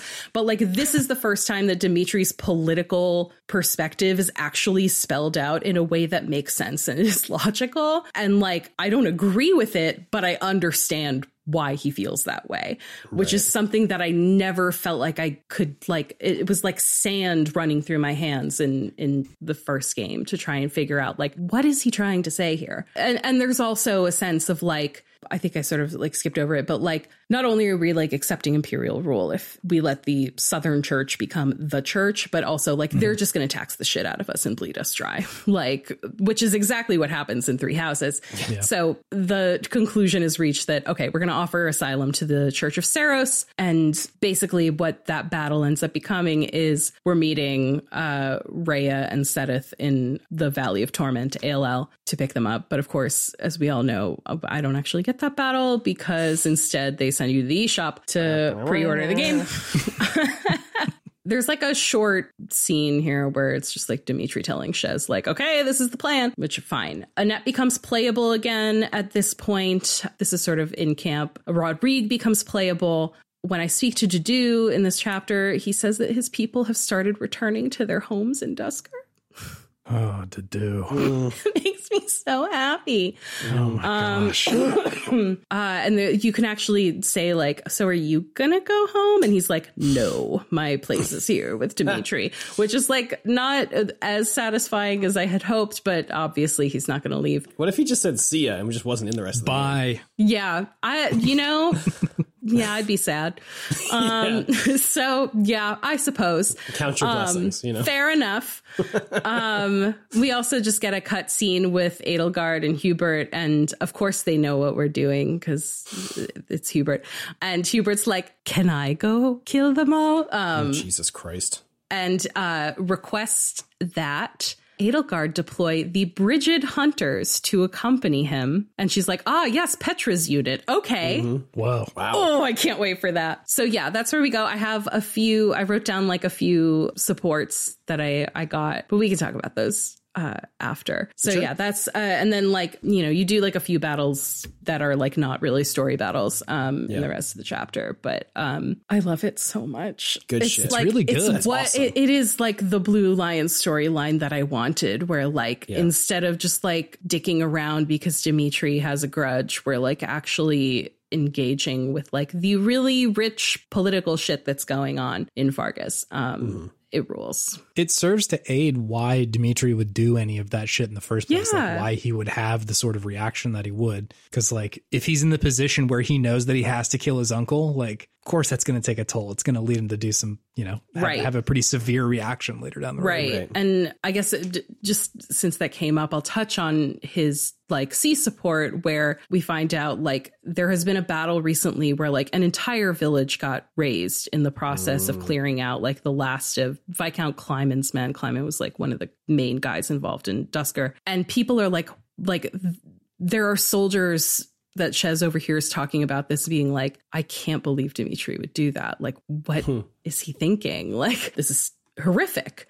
And so uh, there's like a whole conversation with Dimitri. Um, and Shez comments to Arval, like, to be honest, I don't know what he was thinking either with that battle. Um, it's like he built a wall around himself ever since the day he killed his uncle. Wow. Let's go. Yeah. Love that. And so we find out Dimitri's going on like a solo mission, and Shez is like, maybe that's not such a good idea. I'll go with you. and it turns out he is going to the village to bury the dead of like all of the innocents who who died there. Um, and he's just like, Poor, my poor sweet king. I know, right? And she's like, You're the king. Are you sure about this? And he's like, This is like my burden to bear. I authorize this battle strategy and I am like culpable for this. And like, I, I didn't want to do it, but it was like what I had to do to win this battle.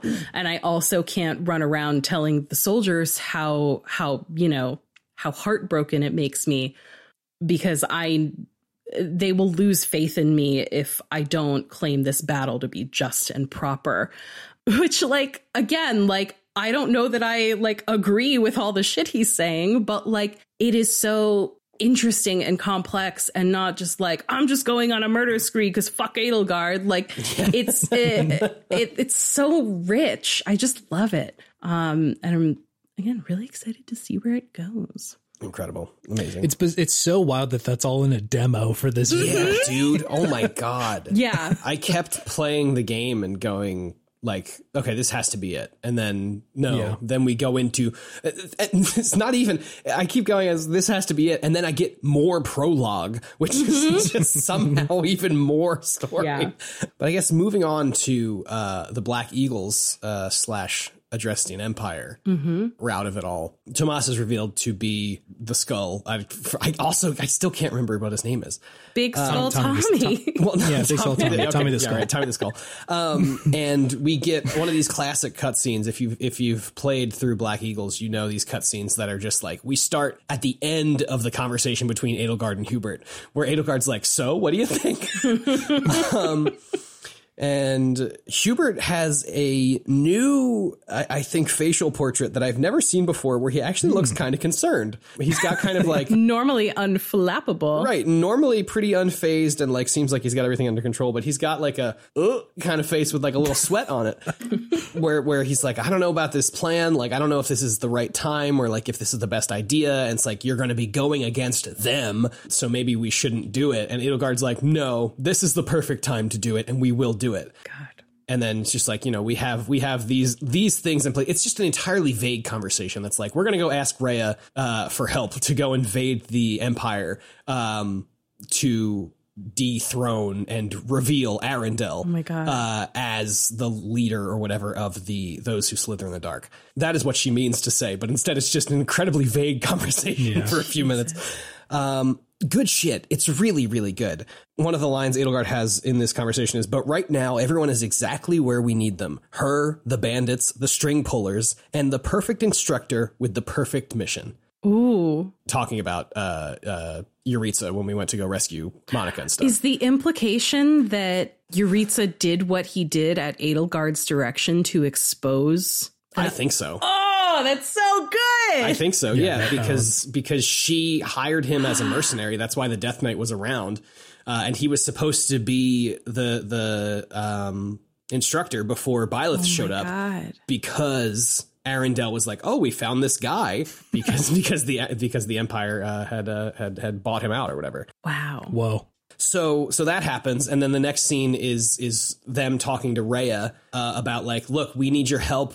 We can't take all of the students with us because obviously this is going to be like a really complicated kind of thing where we're like invading our homeland. Um, and so like when we go to camp before this battle, I get four notifications separately. Ferdinand, Linhardt, Caspar, and Bernadetta will are not available for this battle. Whoa. And not because not because they decided not to come, because Edelgard didn't even tell them. Incredible. Again, That's so nuts. mm, so grounded. So good. Because all of their families are on, you know, they're all the noble the the, the nobles sitting on the, Mm-hmm. the board or whatever. Um so she was like, I'm not even gonna bring them into this. I'm just gonna do it and then, you know, forgiveness over permission, etc. You know, all that stuff. And so Rhea is like, look, we will send a, a, a retinue of church soldiers because like Edelgard's like, yeah, we want we just want to see or we want to show them that we have the church's backing. So Rhea is like, I agree, but they're not going to fight for you. And Edelgard's like, that is fine. We don't need to shed any any church blood. We just need we just need you to flex, really. so the church who loves killing, this time they're like, no. Rhea's like, that sucks. I don't like that Well, plan. because she doesn't want to. She doesn't want to like d- if seem like the church is declaring war on on any mm. you know whatever. They're just backing up Edelgard's invasion, which it's you know a slim or a, a, a thin a thin justification at best. But Is it made clear, like, what does Raya know about why they're trying to overtake the Empire? she is like straight up. She's like Arundel is leading these people, uh, Kronya and and Okay, Tomas okay. and stuff. She's like Arundel is involved with this. We can Wow. take him out right now, and like this problem is gone. But her dad is still the Emperor? Her dad is still the emperor, yeah. But that's that's the whole thing in Three Houses too. Her dad is still the emperor, but Arundel is like running this puppet government. Got it, got it, got it. Um, Right. You know. Oh so. Incredible. it's great. It's so good. So then we we we go to battle. Uh, Monica has joined us, uh, as has uh, Manuela and uh, I think Hanneman at this point too. Oh I don't think God. I think Hanneman does stick with us actually. Yeah. So so those are the, those are making up for the the missing uh, the missing things. Monica's great. I love Monica. If you when you go in to talk to Monica, one of her her very first interest is Edelgard. It's so good. I have Um, heard. Yeah, I have to talk about her C support. It's extremely good. Okay. Um, so we we begin, you know, we, we begin the battle and we get a cutscene uh, between Count Bergliez and Count Hevring, um, who is Caspar and Linhardt's dads, talking about like, you know, oh, we're in kind of a complicated position. Um, Count Bergliez said that the situation must have changed. Our children are still at Garreg Mach after all. And uh, Count Hevring says, I admire how strong she's become. I just wish we'd had more time to appraise her competence. Uh, implying that uh, once Arundel is ousted, they are going to ascend Edelgard to the throne, uh, which is what happens. So Caspar's dad and Linhardt's dad, as soon as this battle starts, we, we have to go through Duke Aegir in order to get to Arundel. So Duke Aegir's on the board immediately. They did this man so dirty. In in Three Houses, he has like a regular voice, and he's just like a balding man, you know, whatever. In this game, he talks like this. he's like, "You won't get through way. me." like that's what he sounds like. it's so fucking funny. Uh, so, so so we get that cutscene between Caspar and Linhardt's dad, and then that battle starts, and then like you know uh, we get a mission, we get a side mission, whatever. Eventually, Caspar and Linhardt's dad show up on your side as Duke Aegir is trying to like escape. They're like, no, no, no, you can't leave. We are Amazing. holding you here. So they stop him from leaving, and then you have to go and cut him off and do the whole thing. Wow. Yeah, That's so you, wild. you defeat Duke Aegir, uh, and then Arundel shows up, as well as a bunch of mysterious mages, uh, the same mysterious mages that showed up on the Kronya Monica mission from the, the you know the last mission. So then you defeat Arundel. You know, we go into this cutscene, and Arundel, in a fit of rage, in a Tomas fashion, reveals himself to be none other than Thales, the leader of those who slither in the dark, which blew my fucking brain out of my head. Um, as a person who has finished Black Eagles and Golden Deer and heard all of Blue Lions and watched the summary of Ashen Wolves, this is nowhere in the video game of, of, of Fire Emblem Three Houses. They talk about how Arundel is like with those who slither in the dark and it's like, you know, helping lead them in the Empire in some way, but they never, ever tell you that he is Thales. That's wild. It's wild. So fucking blew my mind in the first, you know, two hours of this demo for a video game. Uh, more than, uh, what, 270 hours or whatever the fuck equivalent uh, of, of three houses. Anyway. anyway, so he is Thales. He teleports away like the, the rest of them have done. Great.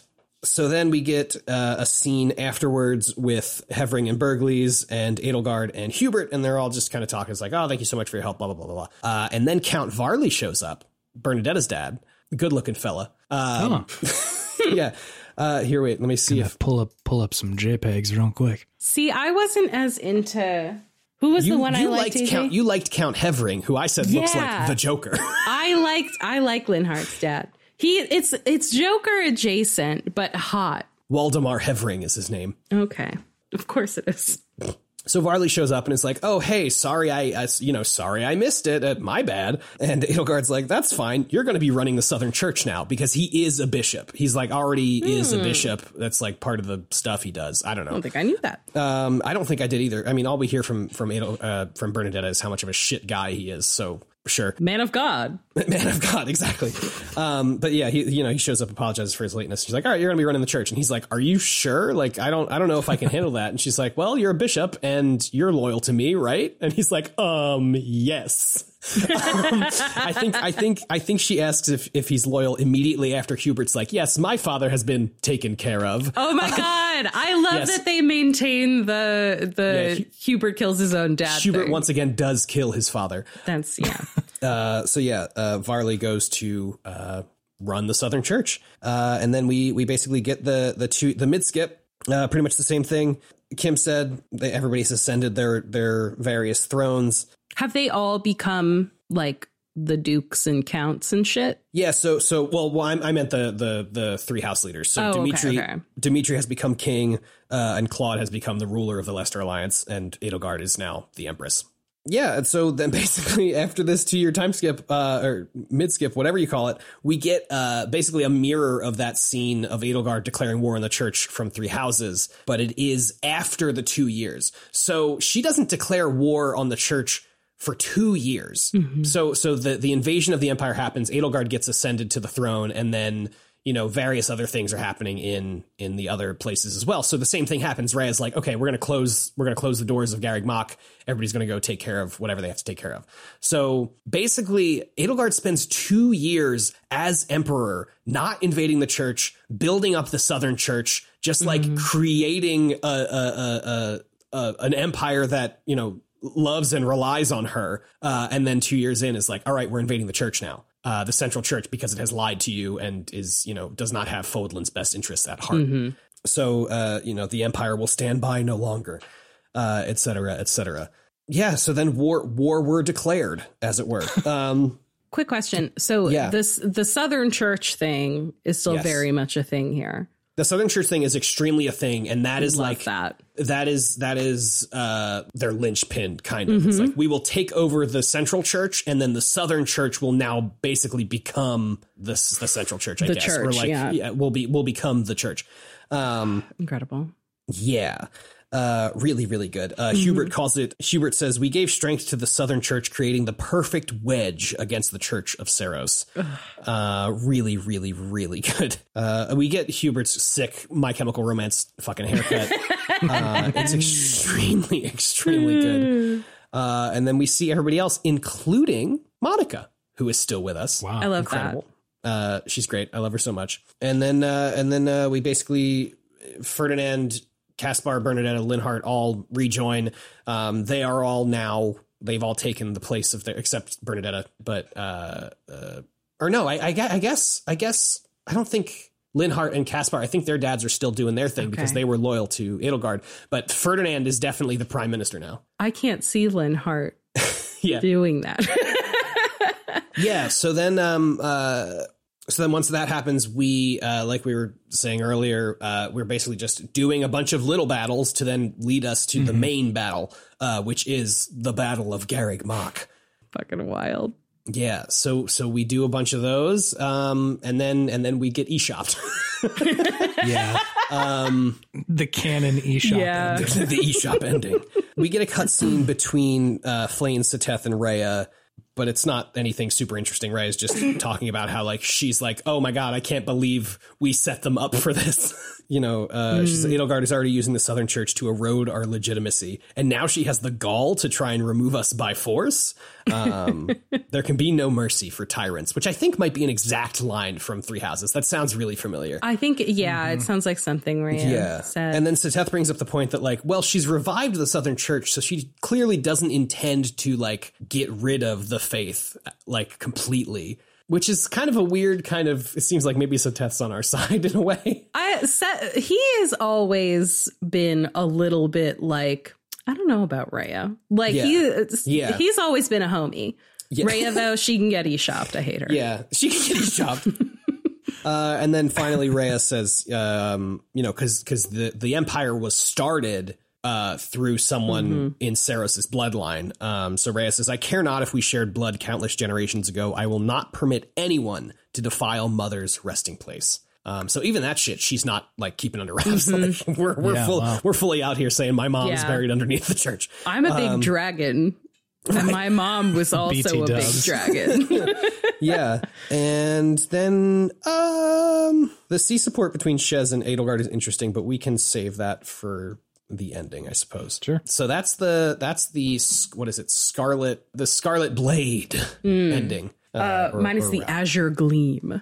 yeah. I don't know what mine is called. The Golden Wildfire.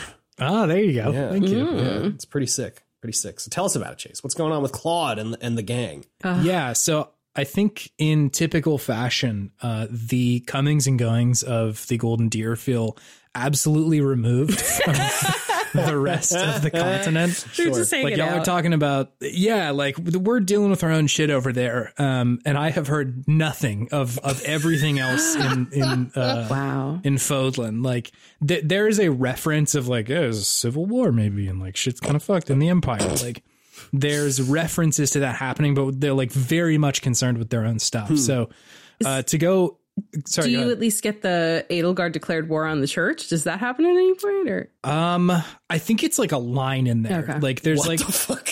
It's not much. Yeah, like Wild. Uh, uh, Yeah. for all intents and purposes, Claude is just kind of trying to hold the Leicester alliance together. That's so like funny. I need to make sure we don't fall apart. Yeah. so that like we can not get taken over. Uh, Really quick, sorry. I guess it's worth noting as well. The Empire is attacking from the east because Count Gloucester is still cool with the Empire. So we've crossed the Bridge Yes. of Myrddin because um, Acheron or whatever is still a little punk ass.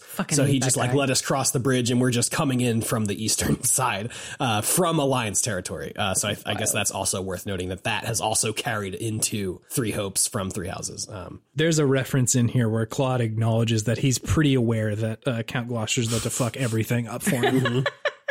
sounds about right. So to back up to uh, the spot where it uh, diverged a little bit after Tomas dips, uh, uh, Claude comes up to you and is just like, "Hey, there's no nice way to say this, but like your powers look the same as Tomas," uh, and you're like, "Okay, well, like I don't, I don't think that that's the same thing. I don't really know him." And Claude's like, "All right, well, whatever, that's fine. I don't really care.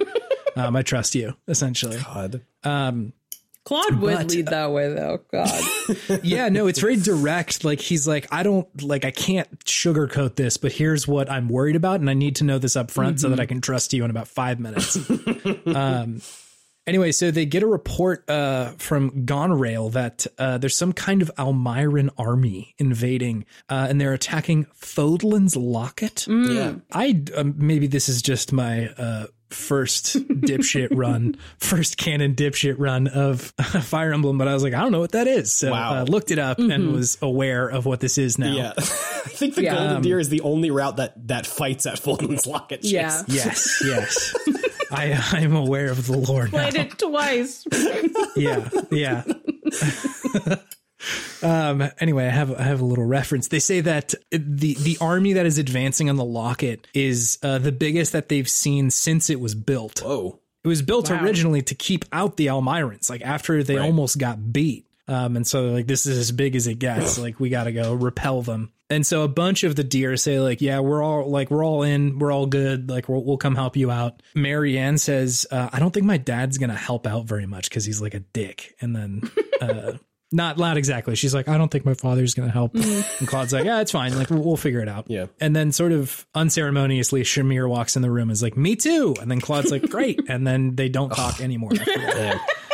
Um, Love Shamir. Yeah. So you get this uh, cutscene where uh, Shahid, you're not exactly aware who this is initially, is leading a force commanding Nader. Commanding Nader. Wow. Yeah, like he he Nader is under Shahid. Interesting. And uh Shahid's like very indignant and like very mean to him. He's like, listen, like nobody's gonna fight us, nobody's gonna show up here. Just like take all the soldiers out there. And Nader's like, listen, I get this, but he's like much more concerned with like the logistics and the morale of the uh the people. And Shahid's like, I don't really give a shit, dude. Like take take the locket. And Nader's like, all right, like they got some good people on the other side. Like this might be tough. And he's like, I don't care. Get it done, essentially. Jesus. Um, wow. It's wild. Uh, so the deer show up and you talk to Holst, uh, Hilda's brother, Yeah. who, if I remember correctly, uh, Kim, you described as, let's see, uh, a thumb or, or a toe. I think it was a thumb. That is Yeah. it. That's an insult that I use at uh, from time to time. Yeah, unfortunately enough, he does look a little thummy, which is sort of a bummer. I thought, like, as I said, Hilda's brother. yeah. Hilda's brother should look like a fucking like like K-pop star hot. Like what the fuck Yes. is going on here? Yes. That that he's just this like big beefy man He's with got a like cleft chin and a cleft brow line. spiky yeah, his head hair. has abs. It's bananas, but like not not in a good way. Oh man. In fact, to the point to the point where uh Raphael, upon seeing him, is like, "Dude, you're big. This is awesome." Holy Like, shit. wow. High praise. He compliments his routine Fuck. and is like, "You must be like really lifting weights out there." Wow. I miss Raphael so much. He's so good. Um, to which point, uh, Lorenz uh, calls Raphael an oaf for not uh, referring to Holst. This like, man in is the, dead to me. I, two thumbs down, Lorenz. Chill. Like Holst seems very cool and like was not like, damn, Raphael, like that's not cool of you to refer to me in that way. Yeah. I'm sure they were just about to bro out and like talk about bench pressing or course. something. Yeah. Like it's fine. Protein. Yeah, you know, gym stuff. Gym stuff. Um, Gains. Anyway, so uh, you launch into this fight, and uh, oh, something that I really appreciate that they are telling like during the gameplay is that Claude is doing some like tacticianing, which I really just love. yes. Like I feel like in the base game you don't always see that because like you're commanding the forces, so mm-hmm. like how could he possibly have that much influence over it? Mm-hmm. But throughout the whole thing, he's like, "Okay, Holst, like here's what I need you to do. Like you need to go up the middle of their forces and distract them so that like these two other forces that can kind of go up the side and surround them so like the middle falls out essentially. Oh my god. Um, wow. That is Because these- fascinating. It's so good. And he's like the probably what's going to happen is the for the troops are going to get scared and uh we can we don't have to fight everybody essentially. We can just like go around them scare them and then like you know beat whoever's in charge here um, which is great. I, again like it's it's a really good way to integrate like the minute to minute gameplay of actually like fighting and having the effect of claude being there like actually be felt. And like oh yeah i didn't have to fight all those guys. That's great. It feels like this is also the best demonstration of like why it is so rad that Shez is a student and not like you know someone who's in a position of authority. It lets Yeah. Yeah. the Yeah. like three house leads take control in a way that is just so cool to see them. Ugh, I love it. it's great It lets them be leaders. Yeah. Exactly. Yeah. So, uh, anyway, you go through all this. Uh, Nader runs away to, you know, no longer be undefeated or whatever. but he's like, you know, no one to hold him, no one to fold him. See ya. And, uh, she, you like run up on Shahid and fight him. And, uh, you know, you beat him obviously. And, uh, you, there's like this cutscene at the end where he's fighting Claude and, uh, Claude's like, kind of pulling his shots a little bit. Like you can see him using his bow, and uh, Shahid's on uh, Wyvern at the time, like riding around and uh, trying to get away. And uh, uh, Claude explicitly like yells at him and is like, "Listen, dude, like I'm I'm gonna start hitting you soon. Like you should just leave." Fuck. Um, and uh, Shahid's like, "This sucks. I hate you. Uh, you remind me of my horror of a little brother. Mm. Like, really, like I don't like you, and you remind me of him. Right? Mm. Clearly, clearly, clearly is Claude's brother. Like." Just so obviously, like they're both like related to the same people. Like I don't know why Sh- Shahid doesn't recognize mm-hmm. Claude, but it seems like Claude does recognize him, and is like trying to not Yeah. play that up because he's sort of concerned that if everybody gets wind that like his brother suddenly tried to invade that there would be some kind of consequence for that Right. anyway shahid uh escapes and claude like you know takes his bow down and uh i can't remember who is there exactly but uh, it might be Hilda? No, I don't know. It doesn't matter. Um, somebody says like, "Aren't you gonna like? Shouldn't we go after him?" And he's like, "No, I don't really want to kill him and have like the rest of Almyra on our door because like I made a martyr out of that guy.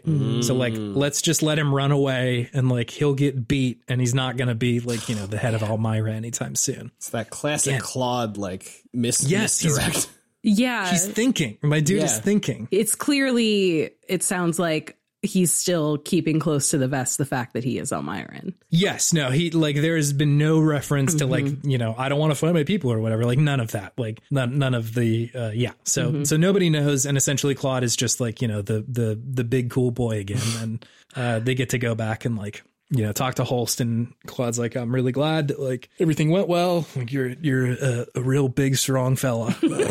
and they all compliment how cool Hol- uh, Holst is.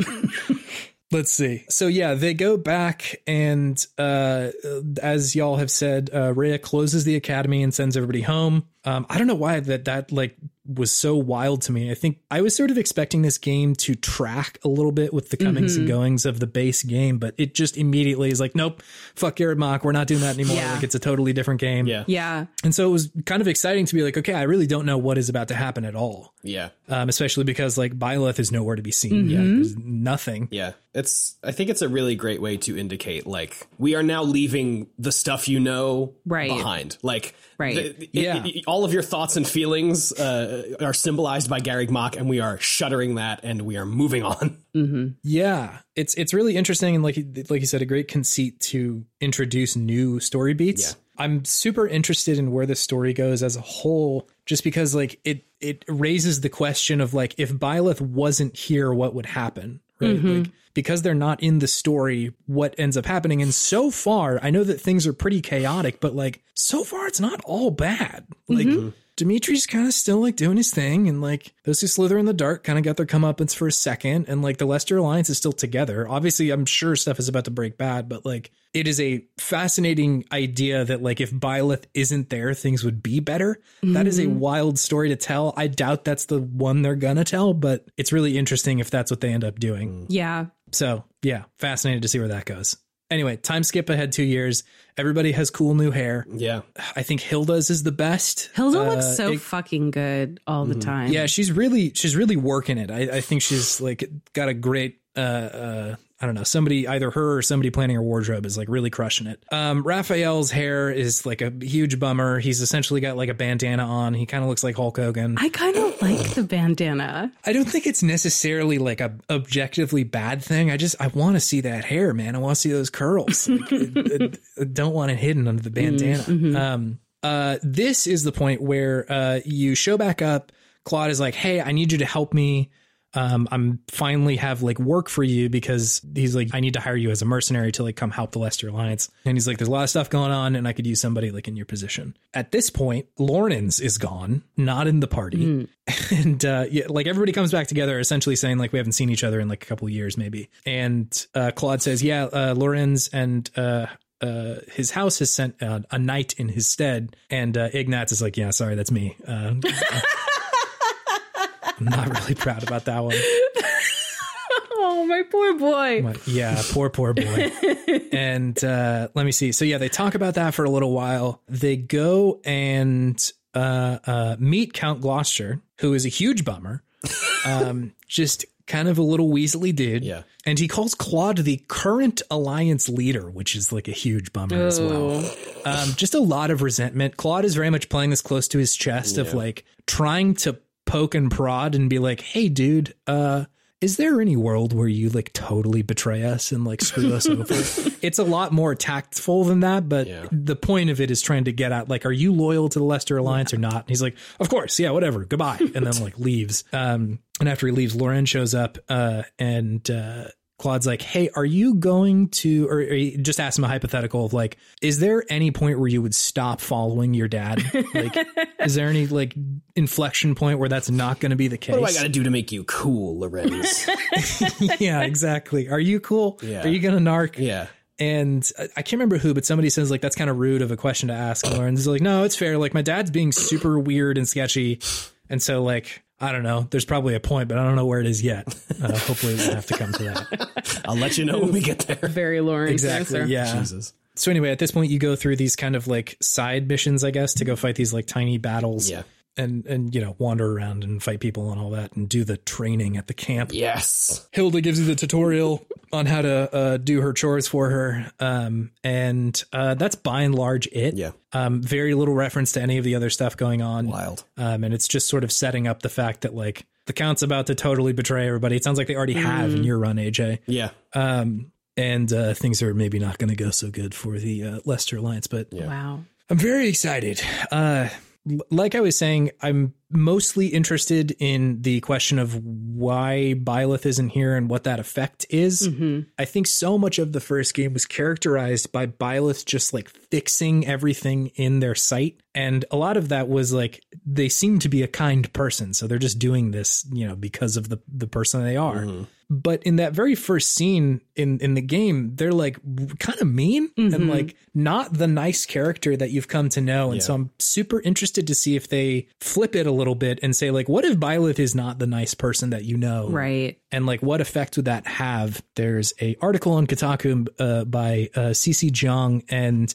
they had essentially said uh, to truly understand a character you have to be familiar with their cruelty too and three hopes is both idealistic and cruel in a way that only a non-linear video game can be and so I think hmm. it's it's an interesting read on why Byleth is doing the things that they're doing. And so I'm fascinated by the idea that like is this a game where you have to temper the bad side of Byleth to get like a mm-hmm. good ending or are they just mm. straight the villain? I have no idea. I, hmm. I I sent AJ a theory on this. So Yeah. I mean the implication in Three Hopes is that whatever was was done to save Byleth as as a child, um, to to keep them alive when they were an infant, has in some way muted their like emotional response like you know the baby never cries. And at the beginning of the game Byleth's whole thing is that like they have a completely blank expression on their face all the time. They don't show a lot of emotion. And slowly over time as they're you know getting to know people in Garreg Mach they're like opening up and becoming more like emotionally whatever. My assumption was always that like the reason why that happens is something to do with like proximity to Garreg Mach and to these like holy sites and to like the resting place of the goddess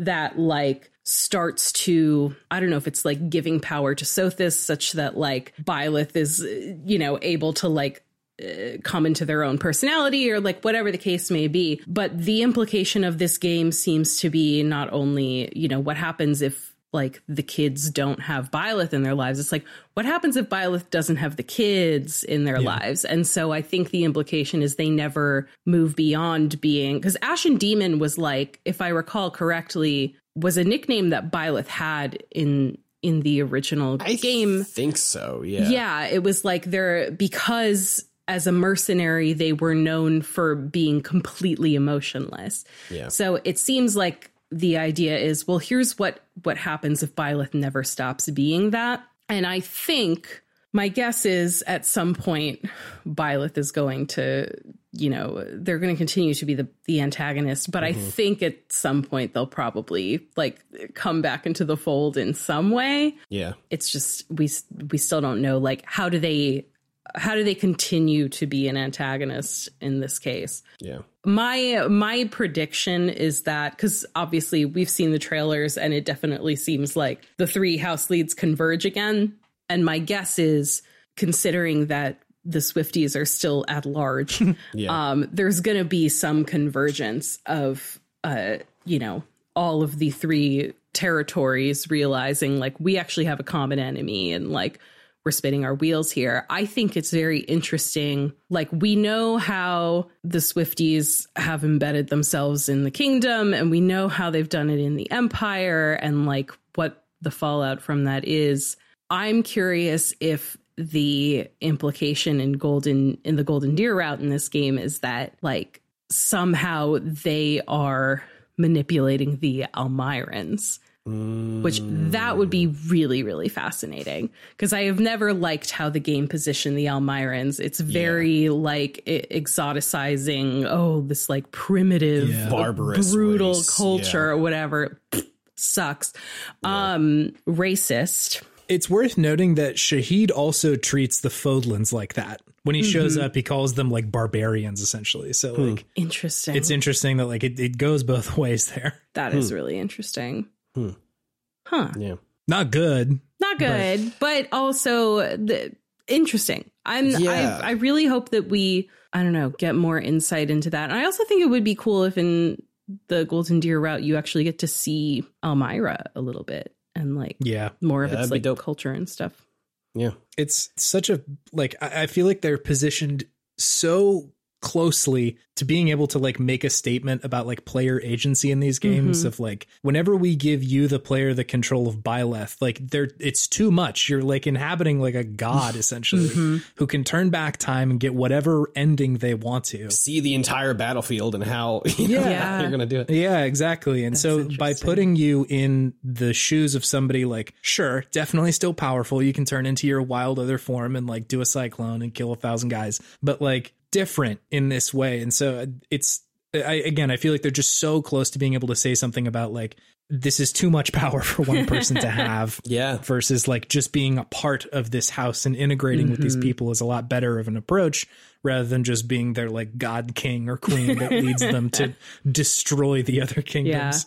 I do want to AJ, are you willing to share what your theory was about Shez? Because I really want to talk about who is Shez. Sure. Uh, yeah. Um, my loose theory, uh, and this was something I think that came about after we saw the first two trailers or whatever, is basically that Shez is a creation of those who slither in the dark, who is either act- actually or just like in some sort of simulation, like running through this storyline, Byleth's storyline, if somebody else got there first. Like if if if the Swifties were able to get to yeah, if they were able to meet the three house leads in some way before Byleth and Jeralt were, how that could be different uh, uh, for them and how they could use it to their advantage. But I'm honestly, I mean, I, as far as her, uh, as far as Shez's creation goes, and I don't even think it's Shez's creation. I think it's Arval's creation,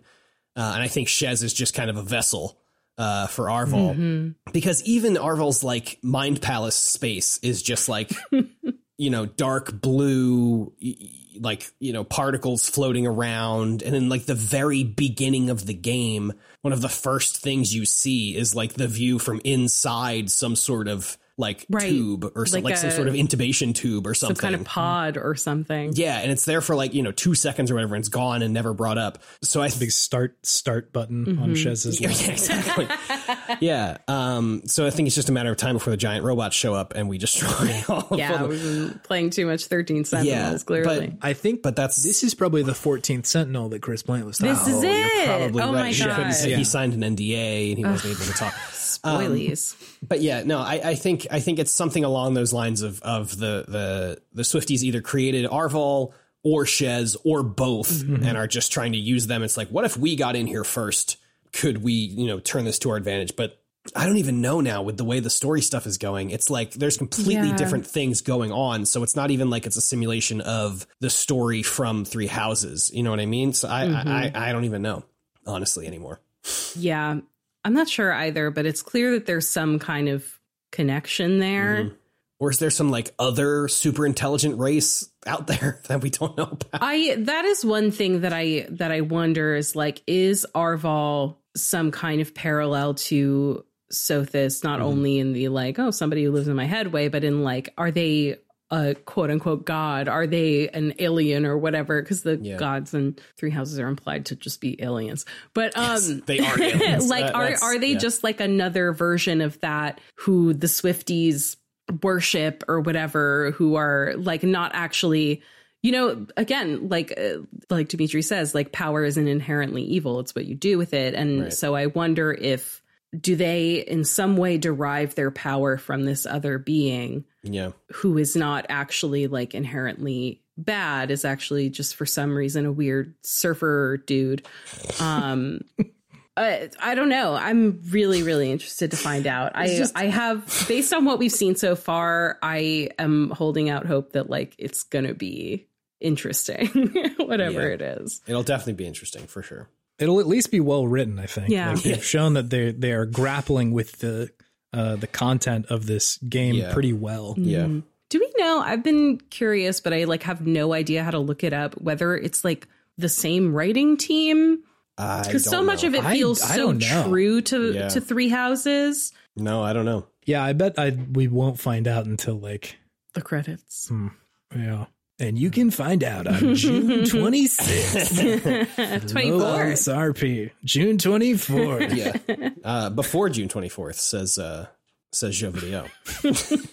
uh, I, I just want to, um, while we're talking about the writing and stuff, I just want to touch on some support stuff. yeah yeah yeah yeah So Shez's C support with Edelgard um, is bonkers in a great way. It's not really bonkers. It's just like we're immediately like Edelgard comes up to Shez and is like, "Hey, like it might. Se- I know it might because I, I I guess I failed to mention this. Um, Shez was uh, you know just a mercenary a mercenary hired by the Empire and stuff, and then Edelgard made Shez a general um, in the army.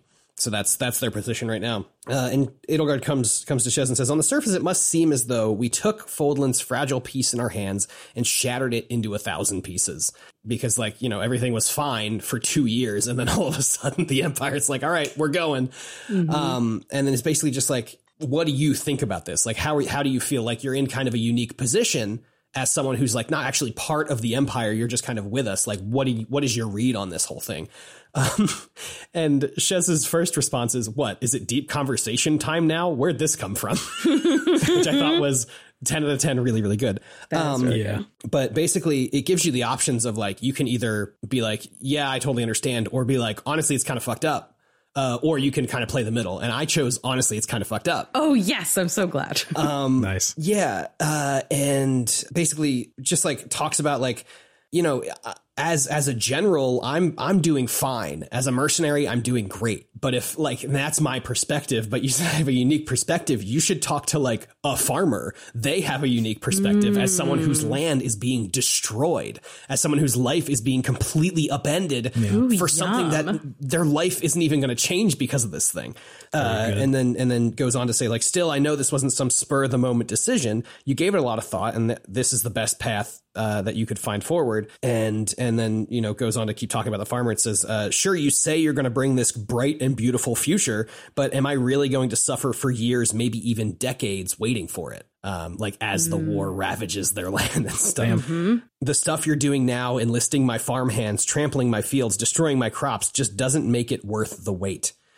Wow. Yeah, uh, but you know the toll it's taking on your people, yet you choose to press on with the war anyway. So you've got to have a good reason, right?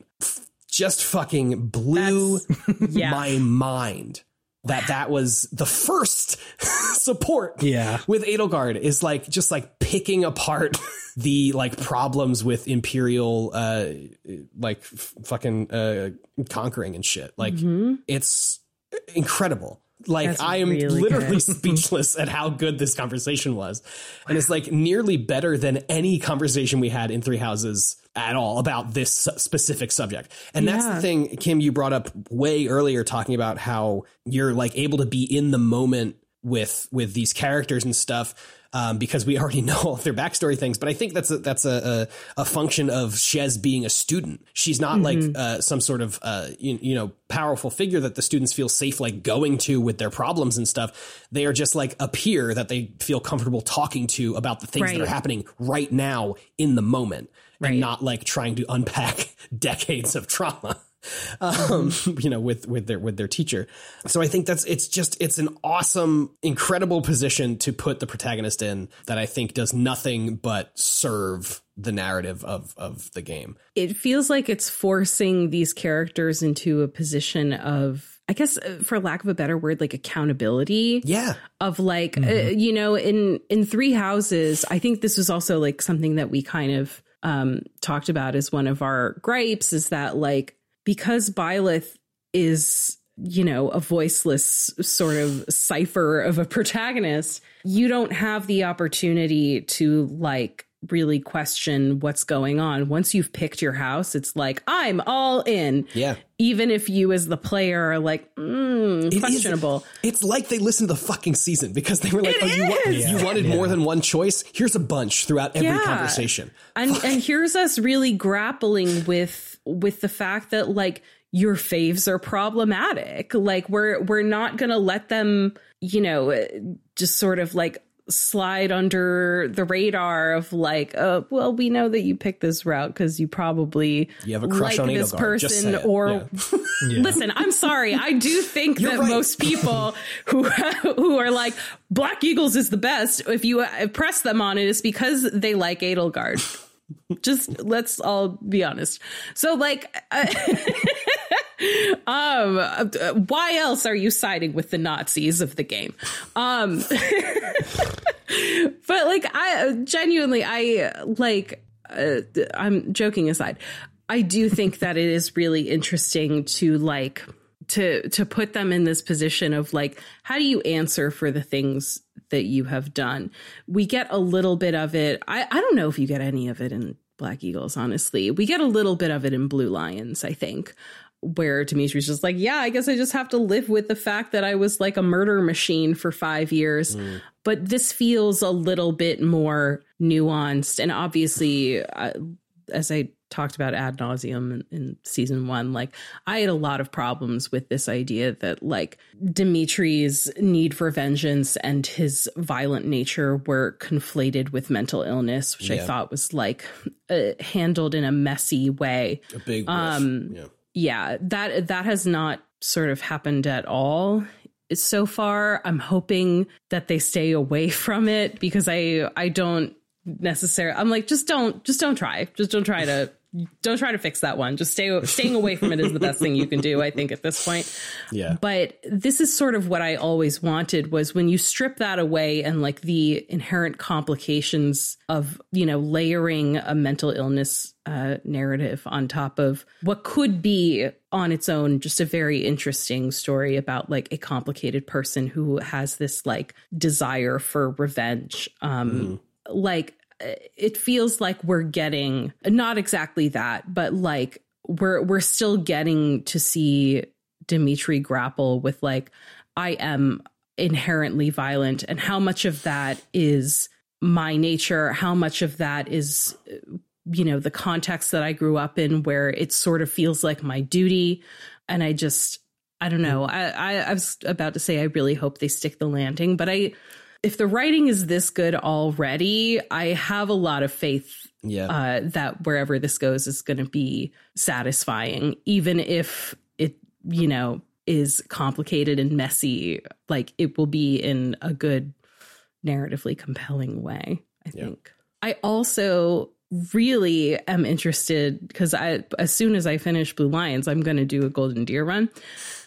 I'm really interested to see what they do with Claude because in the original game, Claude is kind of like the unproblematic fave. And Yeah. I just really want to know. I don't feel like they're going to let him get out unscathed. And I'm really interested to hmm. see how that goes. I kind of hope not, because yeah, like in the base game, it's kind of just like hey, Claude's cool and hot, and he can solve most of the problems in front of him. like, racism. And his big secret is is that he wants to solve racism. like yeah. Yeah. And so, like, I, I mean, that feels good to play through because you're like, this is like a good guy. Mm-hmm. And most of the deer are like people who I care about quite a bit, Stay over there, Lorenz. but the rest of them are, are pretty cool. I love um, all yeah. my deer equally. Two hours earlier, I don't care for Lorenz. But yeah, I, I also hope that like there's a little bit more of grappling with like who he is and what he has to deal with. And like, I would, I mean, honestly, I would love it if they just completely ditch Fodlan. Like he's like, let's stay here for a little while, and then mm-hmm. they just spend like months in Almyra and him having to like grapple with who he is and what he's done and like yeah. his family and all that sort of stuff. I'm sure that they will not do that, but I, I still hope that like there's some sort of like connective tissue with like who who's Claude here and what is what is his role in all of this. Yeah, I mean, I wouldn't put it past them to to like hearing you say that. I'm like, oh, that's how they're going to complicate it. Is like it's not going to be so much like, oh, he's like an anti-hero, but uh, Yeah. there is there's a really rich vein to mine of like Claude's identity and um and I you know hopefully if that's where they're going it's like well handled because there's a lot of yeah. pitfalls they could probably fall into if um Yeah. uh, depending on you know how how that goes but Yeah. it would be a really interesting thing to to get into because the fact that Claude is biracial is like it's treated as his like weird secret that like Yeah. is not it's like who cares?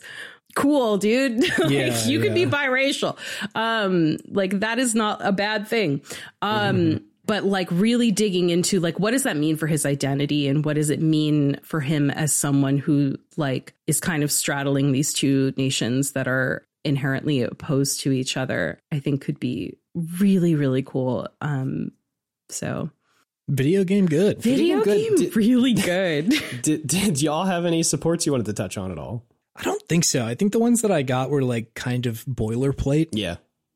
Yeah, the think- rest the rest of mine are pretty like I got Bernadetta's, Petra's, and Monica's. and Monica's is really only interesting because I haven't ever talked to Monica. Yeah. Yeah. Um, can, can we just have we gotten any more of like the Monica and, and Edelgard relationship? That She's fully in love with Edelgard. Yeah, I can I can Happy quick, Pride Month. Yeah, I can I can quickly pop that. through her uh her her support really quick. Uh basically Shez is coming out of a meeting with Edelgard and Monica's like, "Oh, how'd it go? Did like you know what what did what did Edelgard say?" And Shez is like, "Oh, you know, we kind of just talk like tactics and stuff. It's not really anything like super interesting."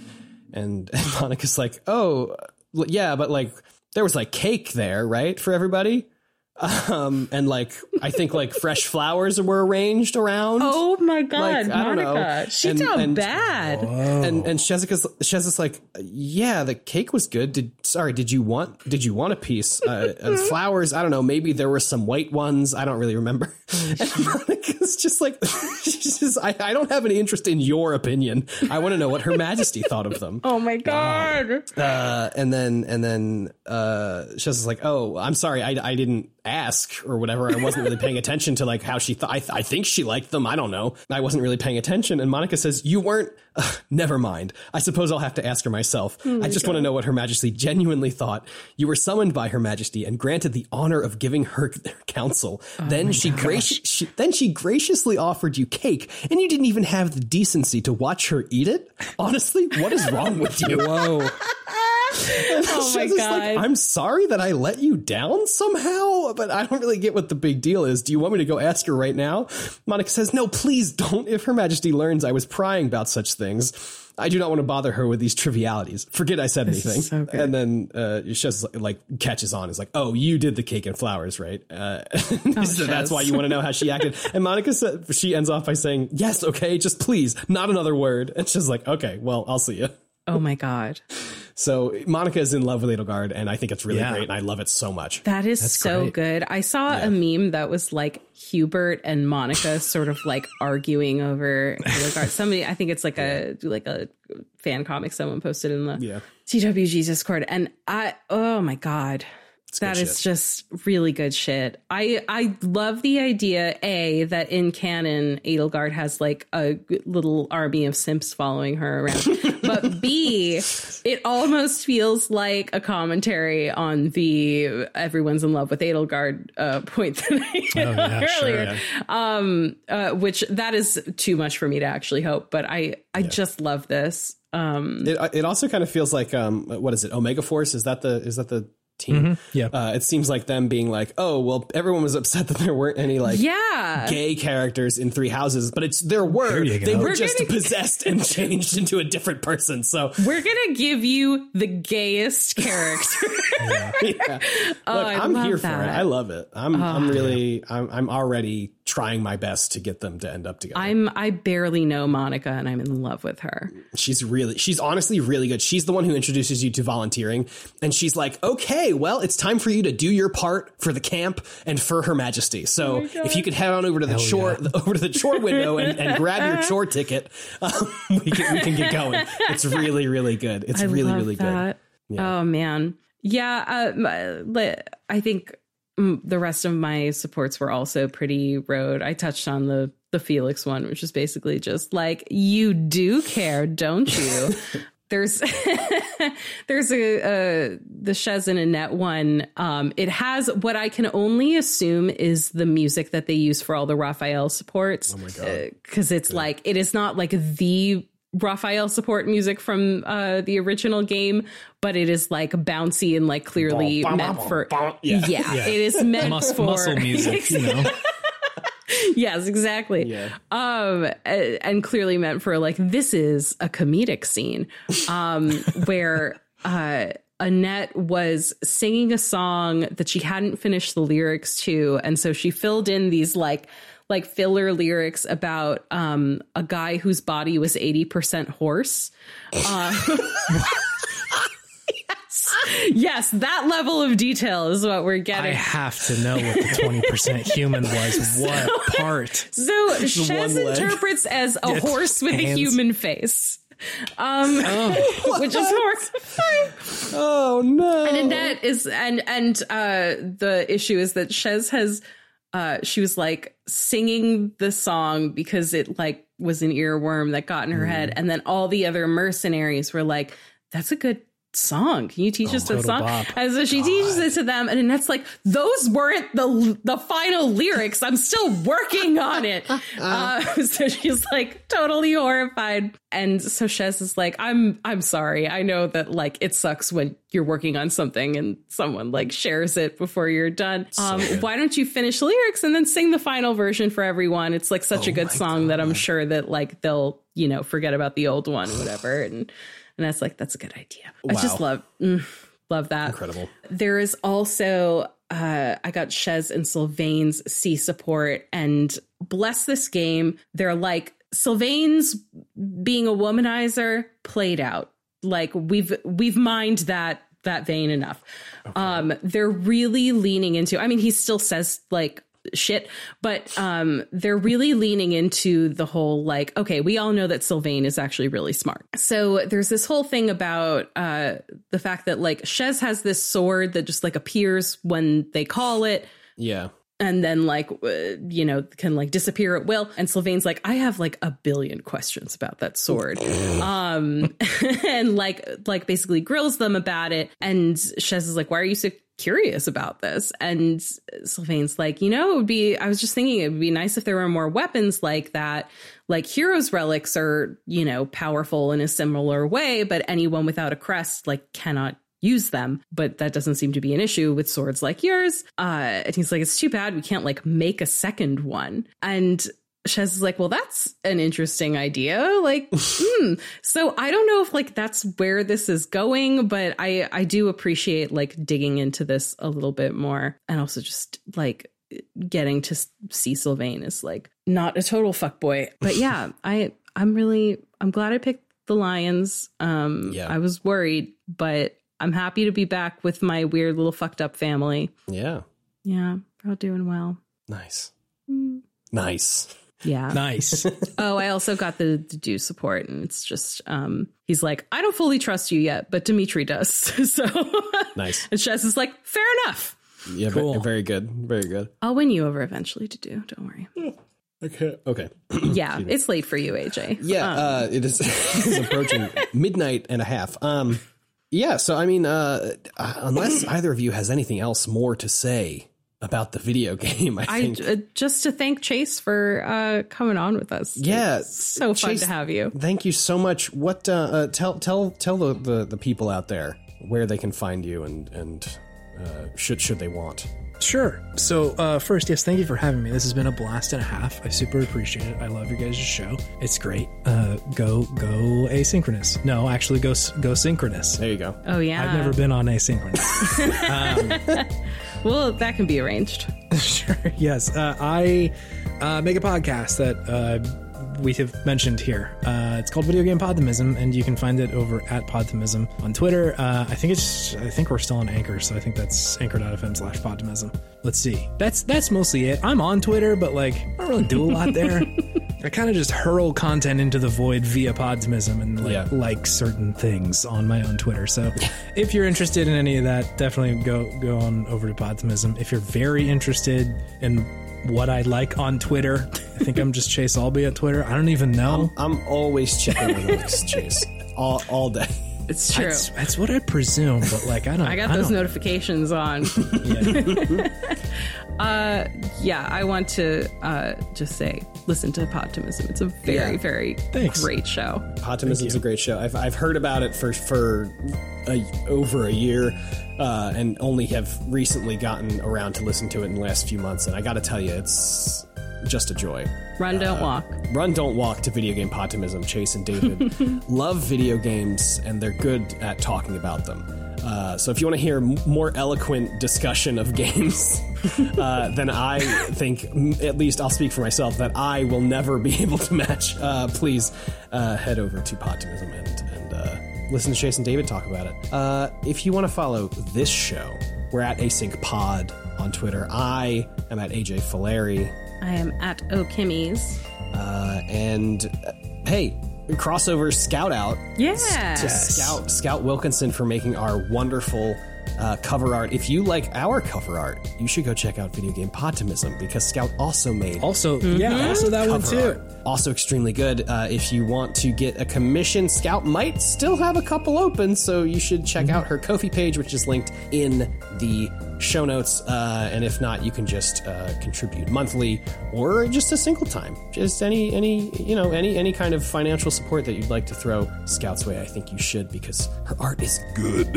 It is. Uh, and good. speaking of good art and commissions, Amaranthin uh, wrote our theme music and is also currently taking commissions. So if you have a podcast or a video game or need some sound design done, uh, he also said that he does uh, copywriting as well, which is fun. Oh wow. Nice. Check out uh, check out Amaranth and Check out Jake. That's that's his name. He makes great music, including the song you're hearing right now. He's also written all of the music that I use for uh, another podcast called 10 Very Big Books. It's incredibly good. It suits the vibe really well. He's incredibly talented, and you should uh, work with him, I think.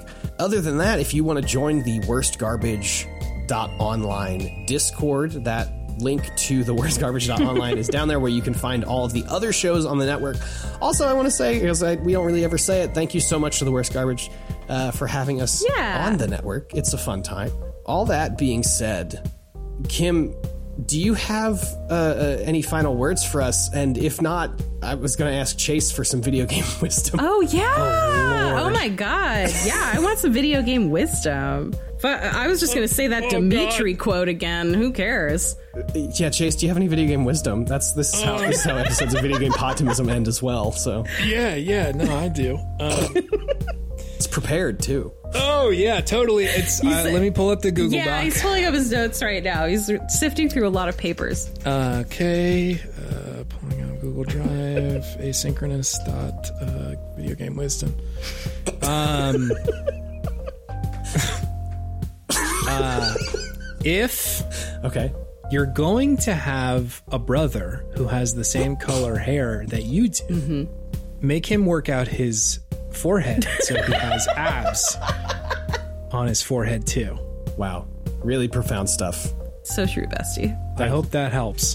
So, you know what? I'm gonna start doing a lot of squinting to to work out my my my my eyebrow abs. Forehead crunches, yeah. Forehead crunches. Thank you so much for listening, everybody. Uh, if this is something you liked, actually, please let us know. Yeah. Give us a rate and review on Apple Podcasts. Tell a friend. Uh, and otherwise, we'll see you for the next thing. I don't know exactly when this episode's coming out, so Not a clue. See you for the next episode of Asynchronous, whenever whenever that drops. So, see ya. Bye-bye. Bye.